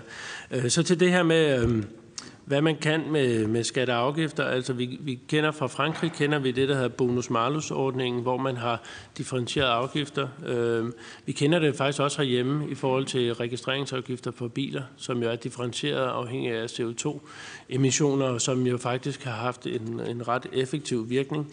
Øh, man kan også kigge på differentieret moms. Det har været fremlagt som forslag og debatteret en række gange. I EU der er der en øh, klimaafgift, altså for, øh, på vej øh, om et års tid kommer der et forslag fra kommissionen om, at man skal pålægge øh, en afgift på øh, de varer, som bliver importeret til EU, afhængig af øh, klimapåvirkningen for dem. Så der er nogle, nogle ting på vej der. Tak. Anja? Ja, til det her med mærkerne, det er rigtig vigtigt for mig at sige, at øh, vi går ikke ind for flere mærker. Vi går ind for nogle få gode kontrollerede mærker. Det sagde jeg også. Øh, og det er rigtig centralt, for som, som I siger, så er der rigtig mange derude, og det er svært nok at overskue dem, der er.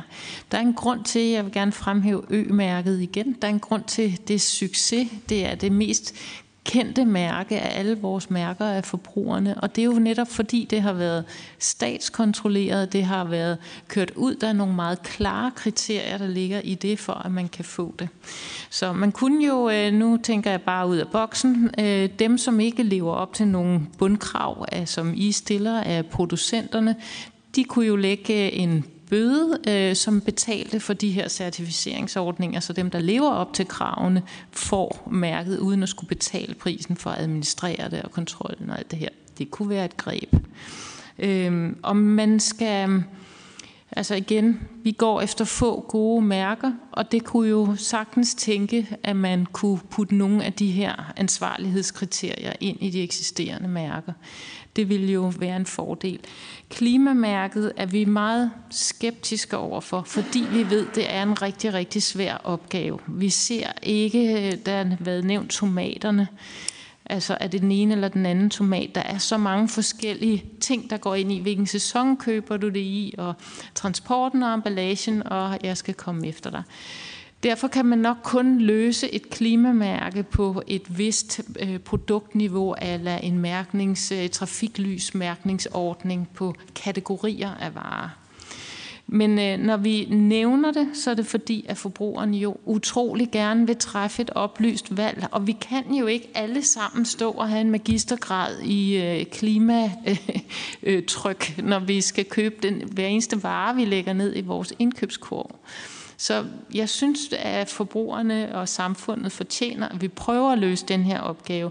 Og kan vi så gøre det kombinere nogle af vores gode mærker med nogle flere kriterier, så synes jeg da, det er vejen at gå. Og Sofie, du skal også lige have muligheden. Jeg vil lige tilføje, at det er jo den, den øh, det er her, den offentlige indkøb altså, kan, kan spille, en, spille en vigtig rolle, ikke? og man, man belønner dem, som har gjort det godt, og udelukker dem, fra mark- øh, som, som ikke kan levere varen, og som ikke har tingene i orden.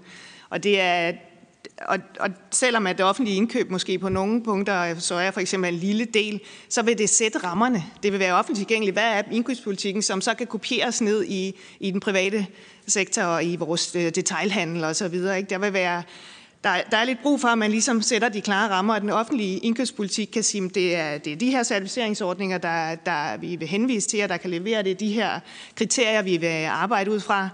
Og så, kan, så har man pakken som øh, privat sektor også, og, som man kan kopiere. Så, og, så, og så vil det være sådan, at dem, der, der, der gør det godt, de får adgang til, til markedet og kan, kan få kontrakterne, og dem, der ikke kan levere varen, de, øh, de, er, de bliver udelukket. Så der bliver også der bliver skabt til sådan et positivt incitament. Og så skal vi have bedre rådgivninger. Altså generelt, der skal være et sted, man kan gå hen og få det her. Øh, så der er nogen, der kan holde dig i hånden. Så ikke at Jytte over i Herning skal sidde helt alene og, og, og prøve at finde hoved og hale i øh, certificeringsordninger osv. Tak. Vi tager de to næste. Det er først uh, Mette Denker fra Dansk Folkeparti. Mange tak for det, og tak for nogle rigtig gode oplæg. Øhm, jeg synes faktisk, det kunne være interessant, hvis vi starter med at sige, hvad er det for et øh, fundament, vi står på her i Danmark? Og der synes jeg egentlig, vi er rigtig godt med i forhold til, at der blev nævnt, at det skal ikke være så meget dyrere at tage det grønne valg. Så hvis vi ser på USA, der de økologiske varer, de koster øh, 400-500 procent mere end de ikke økologiske. Og der synes jeg, der er vi, øh, der er vi rigtig godt med. Vi er også godt med i forhold til, når man ser øhm, de fleste af vores øh, mejerivarer, æg og, og mælk og, og smør og så videre er dansk produceret. Altså på trods af, at jeg så på den der slide, der stod, at ægget var fra Holland, der tænkte jeg, at jeg må godt nok lede rigtig, rigtig grundigt, hvis jeg skal finde en æggebak fra Holland i de danske supermarkeder. Der synes jeg faktisk, vi er, vi er rigtig, rigtig heldige, at vi har så meget også med kød, der er dansk produceret. Så blev der sagt noget omkring krav til offentlige indkøb der sad jeg og tænkte, nej, nej, nej, tværtimod. Det er da netop kravene til offentlig indkøb, der gør det fuldstændig umuligt for de enkelte kommuner, hvis de lige ser et godt tilbud hos den lokale købmand, at han har tilbud på blæer til kommunens børnehaver. Det kan de jo netop ikke, fordi de har stillet for mange krav i forhold til offentlig indkøb. Kravene til offentlig indkøb er tit med til at forhindre, at den lokale købmand kan være med til at levere til kommunen, og det synes jeg er et kæmpe problem. Det er et kæmpe problem, at kravene til offentlig indkøb, som de enkelte kommunalbestyrelser vedtager, også er med til at forhindre, at når der er opgaver i kommunen, så, så vælger man ikke den øh, lokale murer, fordi man har bundet sig selv på hænder og fødder med, at øh, de skal have de rette overenskomster, de skal tage lærlinger, de skal det hele. Så jeg synes netop, at kravene til offentlig indkøb er med til at, at spænde ben for, at man kan tage det lokale valg. Og det lokale valg er faktisk det vigtigste, når vi tænker bæredygtighed. Fordi øh, affolkningen i, øh, i landdistrikterne er, også, er jo også med til at skabe større forurening, når man skal køre længere til, til arbejde og til indkøb og det hele. Så fravalget af det lokale, fordi man binder sig op på for mange regler, det synes jeg, det er, det, det især med til, at, øhm, at, vi, øhm, at vi forhindrer den grønne omstilling. Og øh, så synes jeg, det er en god idé, når der, siger, når der siges, at krav til produkter kan holdes og repareres. Jeg er også blevet konfronteret med, at der er nogen, der simpelthen øh, sørger for producenten, at produkterne går i stykker efter, den, øh, øh efter garantiperioden. Og, øhm, og hver eneste gang, jeg som forbruger ordfører bliver konfronteret med, jamen så kunne vi jo ændre reglerne, fordi så kunne vi jo skærpe. Og hver eneste gang, det kan vi sagtens gøre. Og når vi så gør det, hver eneste gang vi ændrer en regel, som øh, øh, naturligvis giver virksomhederne større udgifter, så skal vi bare vide, hvem der betaler de udgifter. Og sådan kan vi, vi kan sagtens skærpe, vi kan sagtens ændre regler. Vi skal bare lige huske, at det er forbrugerne, der betaler for de øgede udgifter, der kommer. Men, øh, men tak for nogle rigtig, rigtig gode oplæg. Tak. Lars Bøge Mathisen, Nye Borgerlige. Jeg synes også, øh, og tak for oplæggene, jeg synes også, det er værd at nævne, at 2019 øh, måske var det bedste år at blive født i. Altså, vi skal huske, hvad er det for en fantastisk udvikling, verden også har været inde i. Altså, hvis man kiggede i 1950, så var der 27 procent af alle børn, som vi dø, inden de var 15. I dag er vi nede på 4 procent. Der har aldrig været så stor, øh, så lidt fattigdom i verden, som vi nogensinde har haft før. Som barn har du aldrig haft så gode muligheder for at få en uddannelse. Bare i 2019, hver evig eneste dag, var der 325.000 mennesker, som fik adgang til elektricitet. Der var 200.000 hver eneste dag, som fik rørlagt vand. Og der var 650.000 mennesker, som hver evig eneste dag fik adgang til internettet, og derved kunne få lærdom fra, fra verden. Så jeg synes, det, det er vigtigt, når vi har de her øh, debatter, at vi tænker på, at verden rykker sig virkelig lynhurtigt i den rigtige retning også. Og hvad er det, der har fået verden til at rykke fra, hvor vi nu har langt færre mennesker, som lever i ekstrem fattigdom? Jamen det er jo forbrug.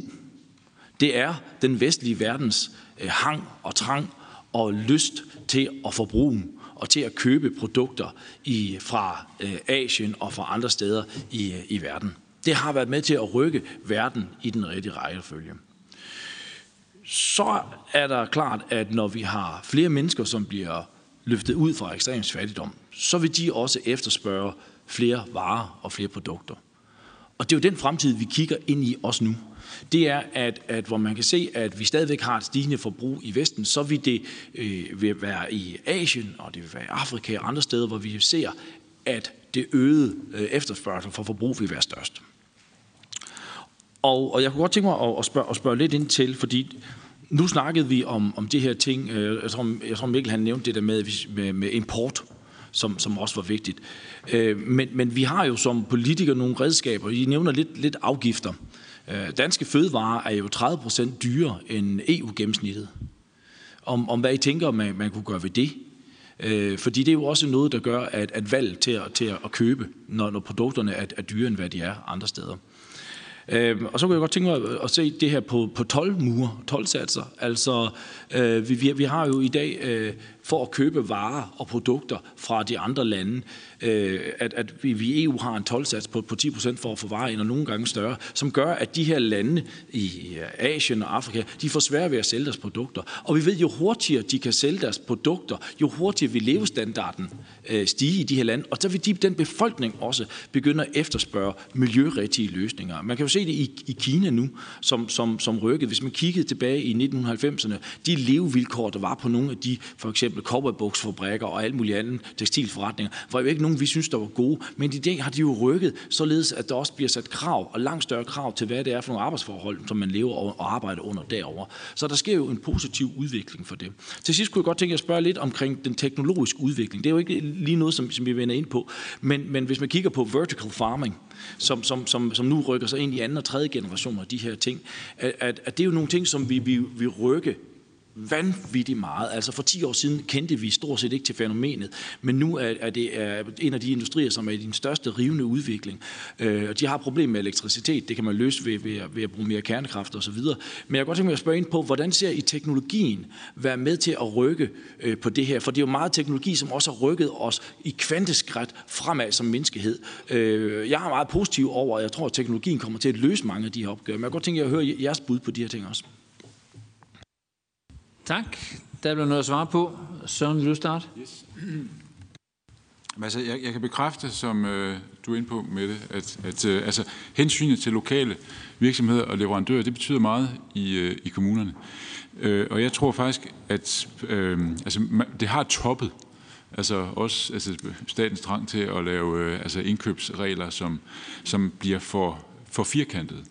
Fordi det er, jo, det er jo rigtigt, at, at vi, har, vi har set altså på håndværkerydelser, at de lokale har forsøgt at konkurrere, fordi man favoriserer store. Men der er jo lempelser på vej, der gør, at både, altså kan man sige, at øh, altså man kan jo danne konsortier, og også altså små opgaver til lokale leverandører.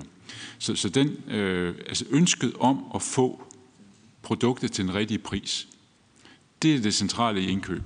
Og så skal de lokale virksomheder have mulighed for at give et bud det er sådan, vi, øh, øh, vi administrerer det meget tydeligt i vores byråds kommunikation, det er, vi vil helst have, at det er de lokale leverandører, som vi handler med, men det er klart, at hvis de skal have 20 procent mere, så har vi også et ansvar over for skatteborgernes penge. Og det er jo virkelig et, et godt politisk, altså, øh, hvad skal man sige, altså, øh, ansvarsområde, så siger man, sådan er det, man laver den der afvejning. Men netop for så at kunne gøre det let for vores lokale virksomheder også at have viden om, hvordan de så kommer til at kunne få lov at, for eksempel på biler, altså være med til, at, at det er en lokal leverandør, og det er ikke leverandøren fra Roskilde, der, der, er, der står for det. Så skal de jo have, have adgang, og vi skal være tydelige om, hvorfor nogle krav de skal leve op til, osv. Ikke? Så jeg tror, at altså, indkøbspolitikken øh, altså, og, og reglerne om, omkring at, at købe altså, billigt ind, Altså skal vi, skal vi raffinere, således at, at øh, indholdet af viden bliver større, og at, at store og små virksomheder altså kan, øh, kan, kan være med. For det, det er rigtigt, hvis vi taber det lokale af sigte, så dur det ikke. Jeg meget kort ved, det er det, det sidste, som måske ikke er, som du er inde på, Lars, som måske så meget er min gebet, ikke? men altså, og så alligevel, det er det sidste omkring teknologi. Jeg er slet ikke i tvivl om, at, at teknologien skal hjælpe os. Og det er både altså, teknologi i sådan en klassisk hård forstand, men jo også altså systemer. Og vi snakker jo smart city, og hvordan kan vi i virkeligheden altså have et, et mere begæret forbrug af, af energi. Ikke? Plus, at det er jo så også der, hvor at vi gentaler det lokale, at vi gennem vores lokale erhvervsfremmeindsats gerne vil i dialog med virksomhederne, gerne vil altså tilskynde dem til at udvikle bæredygtige forretningsmodeller. Øh, altså vi har en del plastvirksomheder i Sorø Kommune, og nogle af dem er jo allerede der, hvor de, øh, deres råvarer alene er genbrugsplast osv. Så det der med hele tiden at at have høje, høje ambitioner på, hvad teknologi i bredeste forstand kan, det mener jeg helt klart er noget, som vi alle sammen har en interesse i. Tak. Sofie? Ja, den her med, øhm, at vi har haft øh, en, øh, en global vækst, og flere er kommet ud af fattigdom, og flere vi har løftet øh, mange, mange dele af verden. Ja, det har vi, men jo på, på bekostning af, af, af vores naturressourcer. Og hvis vi fortsætter, og vi ligesom vil have samme levestandard, og ikke er kloge omkring, hvordan det bliver gjort, så det kan, det kan vi ikke. Altså, der er simpelthen ikke, vi har jo ikke fire jordkloder. Så den er, den er, vi kan ikke løfte alle op på vores niveau, uden at vi, øh, vi virkelig tænker over, hvor vi er. Og vi har også gennem vores øh, verdensmål bundet os til at ikke leave, leave no one behind, at vi skal hjælpe med at løfte øh, også de andre lande ud af, ud af fattigdom, men også at hjælpe dem med at, at levere varen. Så der er en masse. Jeg tror også på øh, teknologi. Jeg tror på, at mennesket, vi, skulle, vi finder nok ud af det. Altså, øh, men vi skal, vi skal investere i det her og tænke, øh, tænke klog. Øh, vertical farming go. Altså alt, der kan tage presset af vores, vores land og den, øh, det, den øh, natur og naturressourcer, vi har tilbage endelig. Altså, og så lige på SME'erne, altså på de små, øh, mindre virksomheder, lokale virksomheder. Øh, vi vil vel gerne have, at, vi skal, at de også skal overholde øh, overenskomster og give, have lærlinger og, øh, og så videre, øh, og samtidig også levere på vores miljøparametre og så videre. Så det er, der, det er derfor, jeg siger, at der skal være støtte og, og, og hjælp, og vi skal gøre det nemt. Altså, de skal måske have nogle lettelser på afgifter, eller hvad ved jeg. Altså et eller andet, der kan give dem, sikre, at de også er med og kan levere varen. Øh, så det er, så det er nemt, igen, modeltekster og, og, og klare retningslinjer, så, så de små virksomheder og lokale virksomheder selvfølgelig skal være, skal være med. Tak. Og Mikkel? Ja, tak. Øhm, det er rigtigt, at øh, vi har et, det jeg tror det var Mette, der sagde, at vi har et godt udgangspunkt i forhold til priserne på nogle af produkterne, hvis man kigger over på den anden side øh, til USA, hvor det er sværere at være en, en grøn forbruger. Øh, men det er jo ikke kommet ud af ingenting. Og man kan sige, som jeg tror, det var Anne Philip, der også var inde på det, at det er jo det er de steder, hvor man virkelig har fået skabt volumen i økologi for eksempel, hvor at meromkostningerne er begrænset i dag. Så der er, er mere, øh, vi kan gøre der for at gøre det øh, mere attraktivt øh, at være en grøn forbruger. Øh, så til det her med den positive udvikling globalt set, øh, jeg er meget enig, det, vi, vi skal fejre alle de øh, positive fremskridt, øh, som der er skabt. Øh, det er jo rigtigt, at vi kun har den ene planet, og lige nu der er vi øh, godt øh, på vej til at undergrave det grundlag, som vores økonomi sådan set bygger på. Så det tror jeg, det er ret centralt, at vi øh, er opmærksomme på det. Øh, men vi snakker rigtig meget om miljø øh, og klima, øh, Øh, men der er altså også arbejdstagerrettigheder og menneskerettigheder globalt.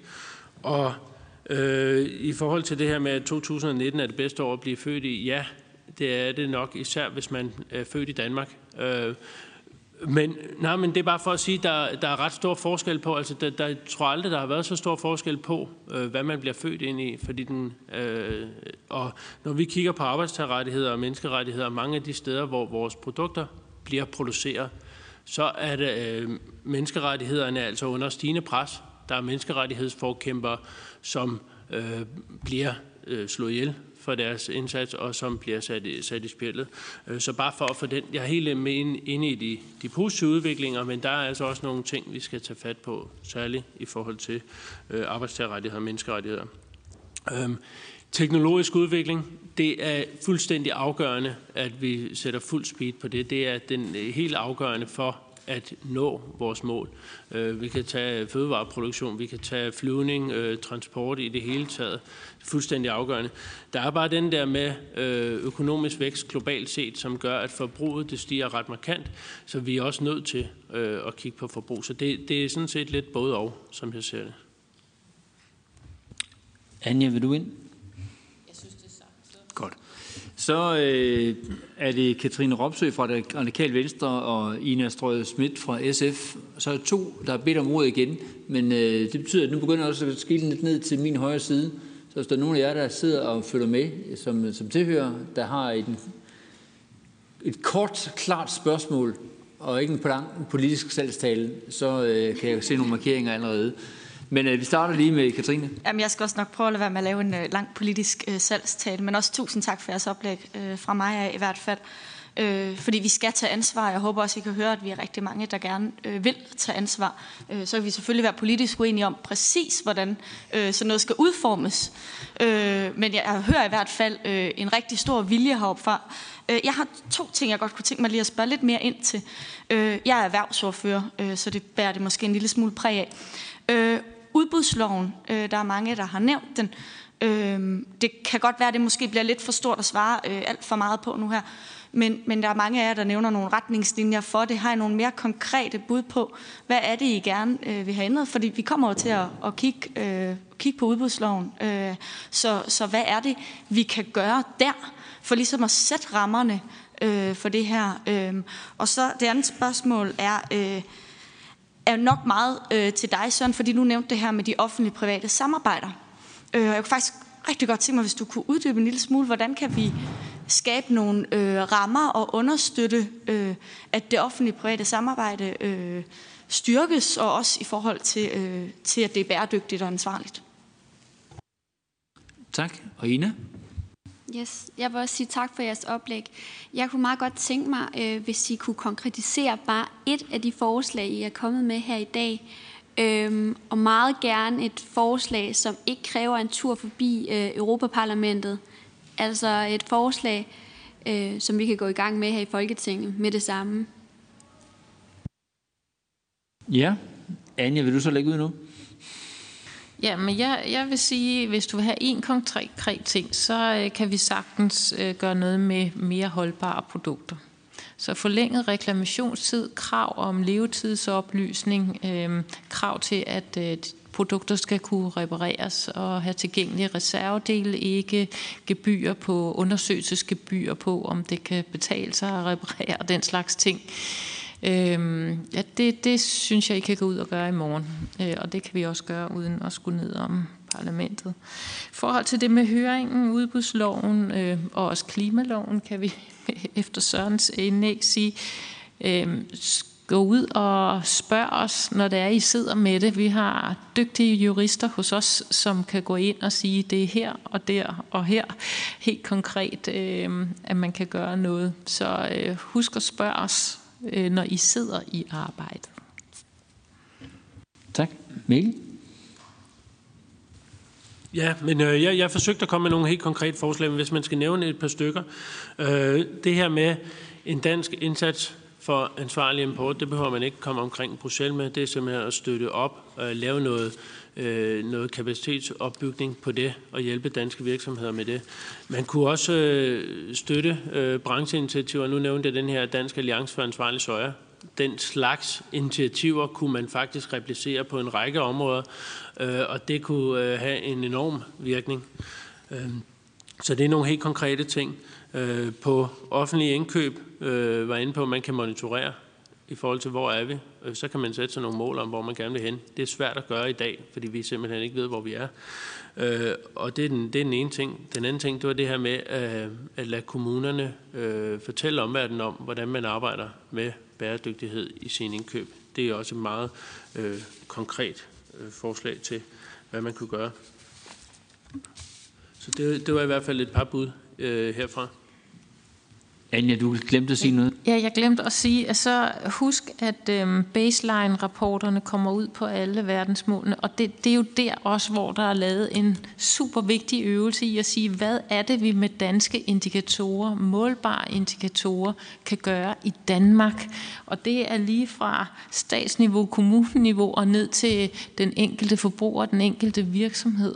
Så nærlæs dem og se, hvad det er, vi har fundet frem. Der er mange, der har været involveret i det arbejde, så der vil jeg også kunne få nogle konkrete svar på præcis, hvad vi kan gøre i morgen. Sofie? Jeg gentager lidt mig selv, men øh, altså en klar politik og en vejledning, øh, som kan, altså, og, og modeltekst også på, på alle, øh, alt vores import, der har en, øh, en effekt Øh, klima og, og afskovning især. Øh, der kommer EU-lovgivning, men som vi ved, så, øh, så går der øh, ret lang tid i den regi, før der, før der sker noget. Så hvis vi kan hvis vi kan starte allerede nu, det er der, den rykker hen, uanset øh, om vi ved det eller ej. Så, øh, så vi kan lige så godt øh, komme i gang og så få, få hjulpet og løftet, øh, så, vi, så vi kan komme afsted. Vi skal også sige, huske, at, øh, at det er rigtig vigtigt med vores, øh, vores forbrug at adressere det. Klimaloven tager, øh, altså baserer sig på vores, øh, vores, øh, vores Paris-aftale beregningsmetoder, og den tager ikke højde for vores, vores import, og det er en, øh, en om ikke lige så stor del, så en kæmpe del af vores klimaaftryk. Og hvis ikke vi adresserer den, så når verden ikke 1,5 øh, grad. Og Søren? Jeg er slet ikke, jeg er så utålmodig, jeg slet ikke for trykke på knappen. Rent slet ikke butik det her, ikke? Fordi, altså der er jo, for eksempel i forhold til altså det der med opfordringer til, hvad, hvad, hvad vi ønsker os. Ikke? Altså der er, lige om lidt, så skal man jo kigge på budgetloven. Ikke? Altså, og, og den er, er, og det har der jo været gode grund til at være meget stram, men altså i næste generation er den, at man også rent faktisk altså, giver nogle, nogle frihedsgrader til, at man kan, for, for eksempel øh, det her med, med totalomkostninger. Altså et byggeri af en skole, øh, som kan holde i 40 år, er sikkert det billigste, og den, der kan holde i 70 år, er noget dyrere. Det, at vi kan altså, få frihedsgrader inden for rammerne af budgetloven, der gør, at vi kan øh, træffe de valg, det synes jeg er super vigtigt. Ikke? I forhold til erhvervsfremme øh, lovgivningen, der er det faktisk lige for, jeg vil sige, der har vi nok mere brug for signaler end egentlig altså, øh, regler. Det der med, at, at fordi den, den nye erhvervsfremmelov, den er meget tydelig på, at der skal tages udgangspunkt i virksomhedernes behov, og det, det synes jeg, det, det er meget nyttigt i forhold til den erhvervsfremmeindsats, vi laver. Men man kan jo godt supplere med at få sagt, at det offentlige har faktisk et behov for en partnerskabsting i forhold til produktudvikling og i forhold til øh, altså være sammen om at løse opgaverne. Ikke? Og jeg er med på, at det, det kan man ikke gøre til, til konkrete paragrafer, men man kan stille et, en tydelig efterspørgsel på det. Ikke? Og i forhold til øh, udbudsloven, der synes jeg, det er også det, det, det er fin, meget fin invitation ikke? at få samlet lidt op på, og igen også give nogle flere frihedsgrader, måske tidsbegrænset til at sige, jamen altså en, et, et udbud, som kun dækker to år, der kan man øh, få lov til at stille nogle, nogle ret vidtgående krav, som, som så sikkert vil udelukke en masse, som siger, det er usagligt osv., men altså man, hvis man har en klar intention om at fremme et eller andet ansvarligt, lad det være grønt eller, eller noget andet, der kan være vigtigt i forhold til, til nogle af de velfærdsopgaver, øh, vi løser. Ikke? Så på en gang, altså øh, altså noget, noget, noget mere viden, altså netop, så vi, det har vi jo også altså været meget tydelige om, alle, alle mand øh, her i panelet, at det her med den, den raffinerede viden om, hvad det rigtige valg så er, Øh, og dernæst, at det så inden for de forskellige lovområder, som vi er, er underlagt, at det bliver muligt øh, at agere i overensstemmelse øh, med det. Godt. Nu tager vi to super korte opfølgende kommentarer, og så bliver der tre spørgsmål fra salen, og så tror jeg, vi er ved at ramme tidsfristen. Først, øh, Lille Flemming. Ja. Jamen, øh, jeg undlader at stille mit spørgsmål, fordi jeg synes faktisk, det er vigtigt at høre salen, men jeg vil lige sige, at vi herfra i hvert fald anerkender, øh, at, at øh, mærkningsordninger sælger varer, og det er vi jo glade for, men, men vi vil også gerne arbejde for at simplificere dem, øh, således at vi, vi får det lidt lettere, så forbrugerne kan finde ud af at handle med os. Det er jo altid rart. Lars Bøje. Jamen, det var, det var faktisk lidt til Søren, fordi nu, nu er det sådan, at, at man på den ene side, så herinde fra Folketingets side, så, så vi sætter, snakker man om afgifter på flyrejser for at få, få folk til at flyve, flyve mindre. Samtidig så har vi kommuner, der ejer lufthavn og putter øh, millioner af, af kommunale skattekroner i for at få folk til at flyve mere ud i det. Altså ser, du, ser man også, at der er problematik i det fra kommunernes side om, at, at, at hvad man rent faktisk gør. Altså øh, den danske stat ejer aktier i SAS, Altså, altså der, er jo, der er jo nogle problematikker, som godt kan være lidt, måske lidt, enten lidt hystriske, dobbeltmoralsk, alt fra, hvor man kigger fra. Tak. Så øh, tredje plads på forreste række. Du får lige en mikrofon, og så siger dit navn. Tak. Ja, jeg hedder Rikke Drejer, og jeg kommer fra Miljømærkning Danmark. Det er også med nogle af de gode, troværdige mærkningsordninger, Svanemærket og EU-blomsten. Og øh, mit spørgsmål er måske også lidt en kommentar øh, eller et lille reality-check på, hvordan det ser ud ude i de kommunale indkøbsfunktioner. Øh, sådan som jeg har forstået det, så sidder der i snit 4,1 indkøbs konsulent med en juridisk og økonomisk baggrund.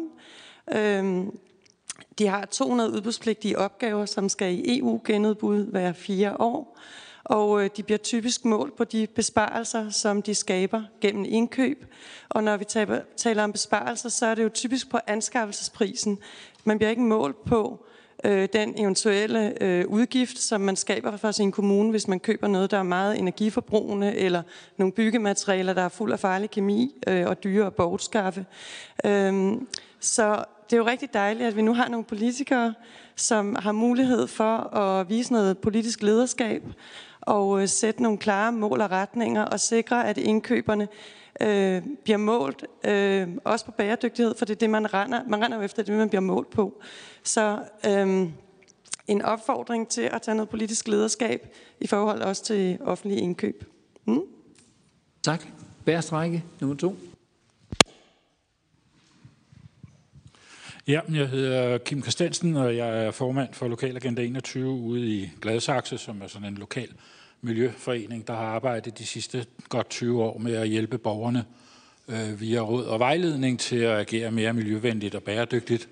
Og råd og vejledning virker ikke.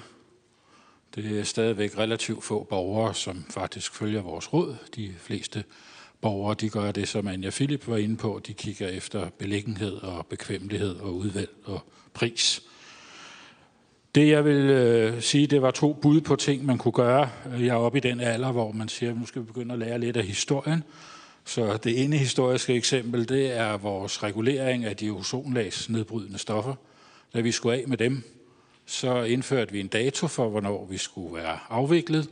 Vi indførte en afgift, øh, som fremmede den afvikling, og vi brugte afgiftspengene til at støtte udviklingen af alternativer. Det fungerede faktisk så godt, at vi aldrig har brugt det siden. Og det kan man jo undre sig lidt over. Den anden ting, som også fungerede rigtig godt øh, for en halv snes år siden, det var, da vi fik Agenda 21-aftalen i FN omkring bæredygtig udvikling. Der fik vi en grøn fond i Danmark, og den grønne fond gav penge til grønne guider. Vi havde over 100 grønne guider i de danske kommuner, som kunne hjælpe borgerne med at agere mere bæredygtigt. Det fungerede også så godt, så vi nu kun har 20 tilbage, fordi der er ikke rigtig nogen, der vil give penge til det. Så lad os få en støtteordning, som øh, det blev foreslået ned fra Sørø, til at få verdensmålsguides ud i alle kommunerne, og gerne en to-tre stykker i hver kommune. Og hvis du giver mikrofonen to pladser til venstre for dig. Troels Dam Christensen, øh, sekretærsleder i 92-gruppen, som er et NGO-netværk. Øhm, først lige to ting omkring klimaloven, og så et spørgsmål. Øh, det ene til klimaloven, jeg er glad for at høre Søren efterlyse, at kommunerne indgik klimaloven. De var faktisk med i vores borgerforslag. Desværre røg de så ud i den politiske behandling, men der var mulighed for at tage det op i klimaplanen selvfølgelig. Det andet er, at der er faktisk en global dimension i klimaloven. Så det vil sige, og der står faktisk i, at man skal kigge på det danske forbrug og produktion med klimaøjne. Så der er faktisk en mulighed for at tage det op. Det synes jeg bare, det er værd at påpege, og det afhænger meget af, hvordan man udmyndter det her i virkeligheden. Hvem kommer til at skulle kigge på det? Hvad er vores vidensgrundlag i virkeligheden? For det er, der, det er i høj grad det, der mangler. Og det er så vel at mærke kun på klima jo. Og det får mig så til at rejse denne spørgsmål, for jeg synes, det her er et super vigtigt møde, fordi det illustrerer jo det, vi jo godt ved, at Danmark klarer sig relativt godt på, og jeg siger relativt godt, på de fleste verdensmål, men lige præcis på nogle af de grønne mål, og ikke mindst på mål 12 omkring bæredygtig forbrugerproduktion, der er vi langt bagud i forhold til hvad der er nødvendigt på verdensplan. Og det følger jo selvfølgelig vores rigdom, så den analyse er jo korrekt. Altså sådan er det jo, kan vi se. Så det, det vi skal er jo komme ud af den situation. Og det får mig lidt til at tænke på, om vi kan komme op på den store klinge her i stedet for, fordi vi kommer meget hurtigt ned i at snakke en myriade af forskellige initiativer, fordi det her er så komplekst, og det berører så vildt mange forskellige ting. Så mit spørgsmål er egentlig, er der ikke i virkeligheden brug for et samlet nationalt initiativ omkring vores forbrug? En national handlingsplan, det er lidt plat, for det indstår vi altid, men altså er der ikke et eller andet brug for, at vi faktisk siger, nu, nu tænker vi os på det lidt mere samlet, end bare sådan en, en hel masse forskellige initiativer? Tak. Og det aller sidste spørgsmål, det kommer herfra. Tak. Linda Nielsen, øh, professor på Københavns Universitet, men også formand for noget, som hedder NCP Danmark, eller MKI. Har I nogensinde hørt om det? Ah, en del af jer har. Øh, det, er, det handler om social ansvarlighed, og det er både en, som skal udbrede kendskabet, og som skal øh, kan tage stilling til konkrete klager, der kommer ind. Grunden til, at jeg nævner det, det er, fordi jeg synes faktisk, at Danmark er på, på front med, at vi også har de offentlige myndigheder ind, man kan, som man kan klage over. Det har vi faktisk taget op af eget initiativ, og det betyder, at det så breder sig. Så for at sige, at vi har en platform, som er god og som kan udnyttes godt. Den anden ting, jeg vil sige, det er, at øh, som led i nogle af de ting, jeg har, der sidder i EU, øh, hvor man i noget, der hedder EFRAG, skal finde ud af, hvordan virksomhederne kan afrapportere. Og jeg, skal, jeg vil bare sige, at øh, noget af det, der gør, at informationen kan komme videre, som jeg synes er rigtig, rigtig vigtigt, det er jo, at virksomhederne afrapporterer, og vi så sørger for, at den afrapportering bliver af pressen og andre omformet til noget, som, som man kan bruge til mærkningsordninger og andet. Men vi har en god platform. Det vil være godt at lave noget generelt om social ansvarlighed. Tak. Tak, og så bliver det til korte svar. Vi starter heroppe fra med Søren. Øh, Lars, kommuner, der er lufthavn, altså der er så mange dilemmaer i det her. Dagens dilemma, det er jo ikke, om I har set det, men altså Folkekirken, de vil være klimavenlige, og hvad er, det, hvad er den første kommentar? Dansk Energi siger, øv bøv, I er imod vindmøller. Altså, og det er klart, man kan altid finde et kritisk synspunkt, og man kan også finde et ja- og synspunkt. Ikke? Så de kommuner, der har altså, øh, særinteresse på et område, jamen, de må jo altså, stå til regnskab for det, og en indsats på andre områder, vil jeg tro. To, øh, det, er, det er korrekt, at indkøbsfolkene har siddet om bagved i nogle skure, og så har vi smidt nogle bestillinger derover, men altså, det, sådan er det ikke mere. Altså med det, jeg viser, og den bevidsthed, der er i et byråd som Sorøs, der er indkøbsfolkene rykket helt ind og er centrale på det her. Ikke? Så det, det tror jeg ikke. Altså, det er en realitet, at de er på vej derind. Og ja tak til verdensmålsguiden i kommunerne. Tak. Mikkel? Ja, også kort bud herfra. Øh, jeg synes, at Troels han har en helt central øh, pointe, og det er også det, debatten her i dag har vist, synes jeg, at der er behov for i virkeligheden at løfte diskussionen lidt bredere op og højere op og se på, kan vi som Danmark være dem, som viser, at man godt kan være et rigt og velfungerende land, men som alligevel har et forbrug, som er inden for rammerne af det, jordkloden kan bære. Og øh, man kan kigge mod Sverige, som faktisk har lavet en national strategi for bæredygtig forbrug og lade sig inspirere af den. Så ja tak til en øh, national øh, strategi for det. Så lige en, en sidste pointe. Øh, I forhold til, vi arbejder meget med dagligvarerhandlen. De vil rigtig gerne den her dagsorden. Det er dem, der er i kontakt med forbrugerne og producenterne. Øh, der er et problem i forhold til den stramme måde, vi fortolker konkurrencelovgivningen i Danmark. Fordi der er nogle muligheder for at lave noget i samarbejde mellem øh, dagligvarehandlen, som øh, kan være svært at gøre i dag. Så det er bare for, at I også har den på, øh, på jeres net øh, når I skal arbejde videre, at hvis man får skabt nogle bedre rammer for at kunne samarbejde øh, mellem de forskellige aktører i dagligvarehandlen om for eksempel bæredygtighed, så øh, kan vi altså komme meget længere, end vi kan i dag. Tak. Sofie? Yes, det, det er, det er rigtigt, at der er et internet, altså hvor globale forbrug er nævnt i, i, i klimaloven, men det tæller ikke sådan med. Det er ikke en, øh, en regner ikke, vi regner det ikke så meget ind, og jeg er helt enig i, at vi skal have en, sådan en forbrugshandlingsplan. Så kan vi også lidt øh, bruge øh, brandmandens lov og, og sætte ind der, hvor, der, hvor vi kan rykke mest for mindst. Øhm, og at det er ikke nok med bare råd og vejledning. Vi skal have klare rammer og politik, øh, som, øh, som bakker op og sætter, sætter rammerne for den vejledning, der så er, så vi kan, kan få rykket.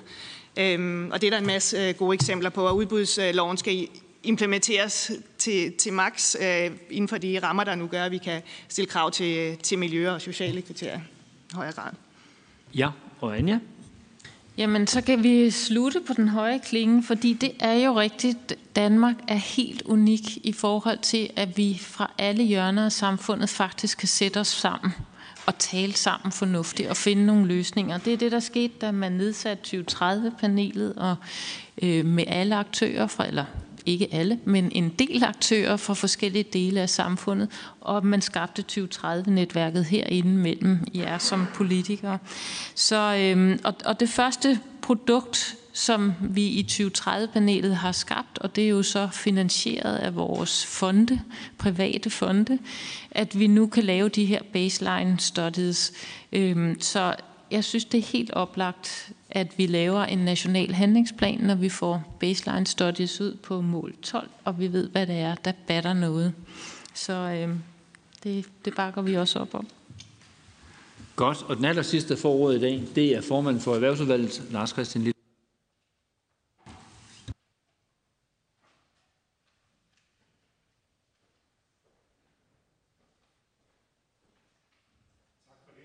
Christian, og tak for, at det kunne lade sig gøre i dag og få den her høring op at stå. Det er faktisk øh, mindre end en måned siden, at Christian Jensen ringede til mig og spurgte, kunne vi ikke sammen med Erhvervslivet og 2030-netværket, Forbrugerrådet og Dansk Initiativ for Etisk Handel få en sådan høring op at stå. Det er lykkedes på ganske kort tid. Det synes jeg er værd at tak for. Og så vil jeg også godt sige, at de fleste er nok enige om, hvorfor er det nødvendigt, at vi kigger på det her. Udfordringen kommer, når vi kommer til, hvordan vi så også skal gøre det. Det er jo der, hvor udfordringerne for 11 år er i forhold til at, også, at sikre ansvarligt forbrug i Danmark. Jeg oplevede selv i min tidligere rolle som klimaminister at lancere et, et, et, et mærke, en mærkningsordning, eller have forslag til det. Jeg kan bare sige, at der gik ikke mange minutter før, at der fra alle sider af ikke var en stor opbakning. Det var der fra nogen af, men der var også mange, der kom med betænkeligheder i forhold til, at uha, det var der godt nok fyldt med et hav af udfordringer, at man skulle give forbrugerne muligheder for, når de kiggede ned i køledisken, og hvor meget klimabelastning var på de varer, der lå nede i, i disken. Det var bare endnu et eksempel på, hvordan er det her, det er jo ikke sådan bare lige gjort. Og vi alle sammen, hvad enten vi er forbrugere eller virksomheder, så efterspørger vi jo guidelines i forhold til, hvordan kan vi handle og gøre det på en måde, så vi gør det på den mest mulige øh, miljømæssige og bæredygtige måde. Det har vi fået nogle svar på i dag. Og med høringen her sætter vi jo et arbejde i gang. Det bliver jo ikke sidste gang, vi mødes i det her regi og drøfter de her ting, fordi spørgsmål omkring ansvarlig forbrug, det er jo noget, som vi kommer til at arbejde med i Folketinget. Men det er jo ikke noget, politikerne alene kan løse. Der er jo brug for, at alle gode aktører er på banen her, med enten det er producenter, forbrugere og aktive borgere, som har gode idéer og indspil til i forhold til, hvordan vi løser den her udfordring, for der er ikke nogen enkle svar på det. Og så kan jeg oplyse, at det er sådan, at øh, høringen her den kan genses på Folketingets hjemmeside, og at oplægsholdernes præsentationer de vil blive omdelt i bilag og lagt ud på Folketingets hjemmeside.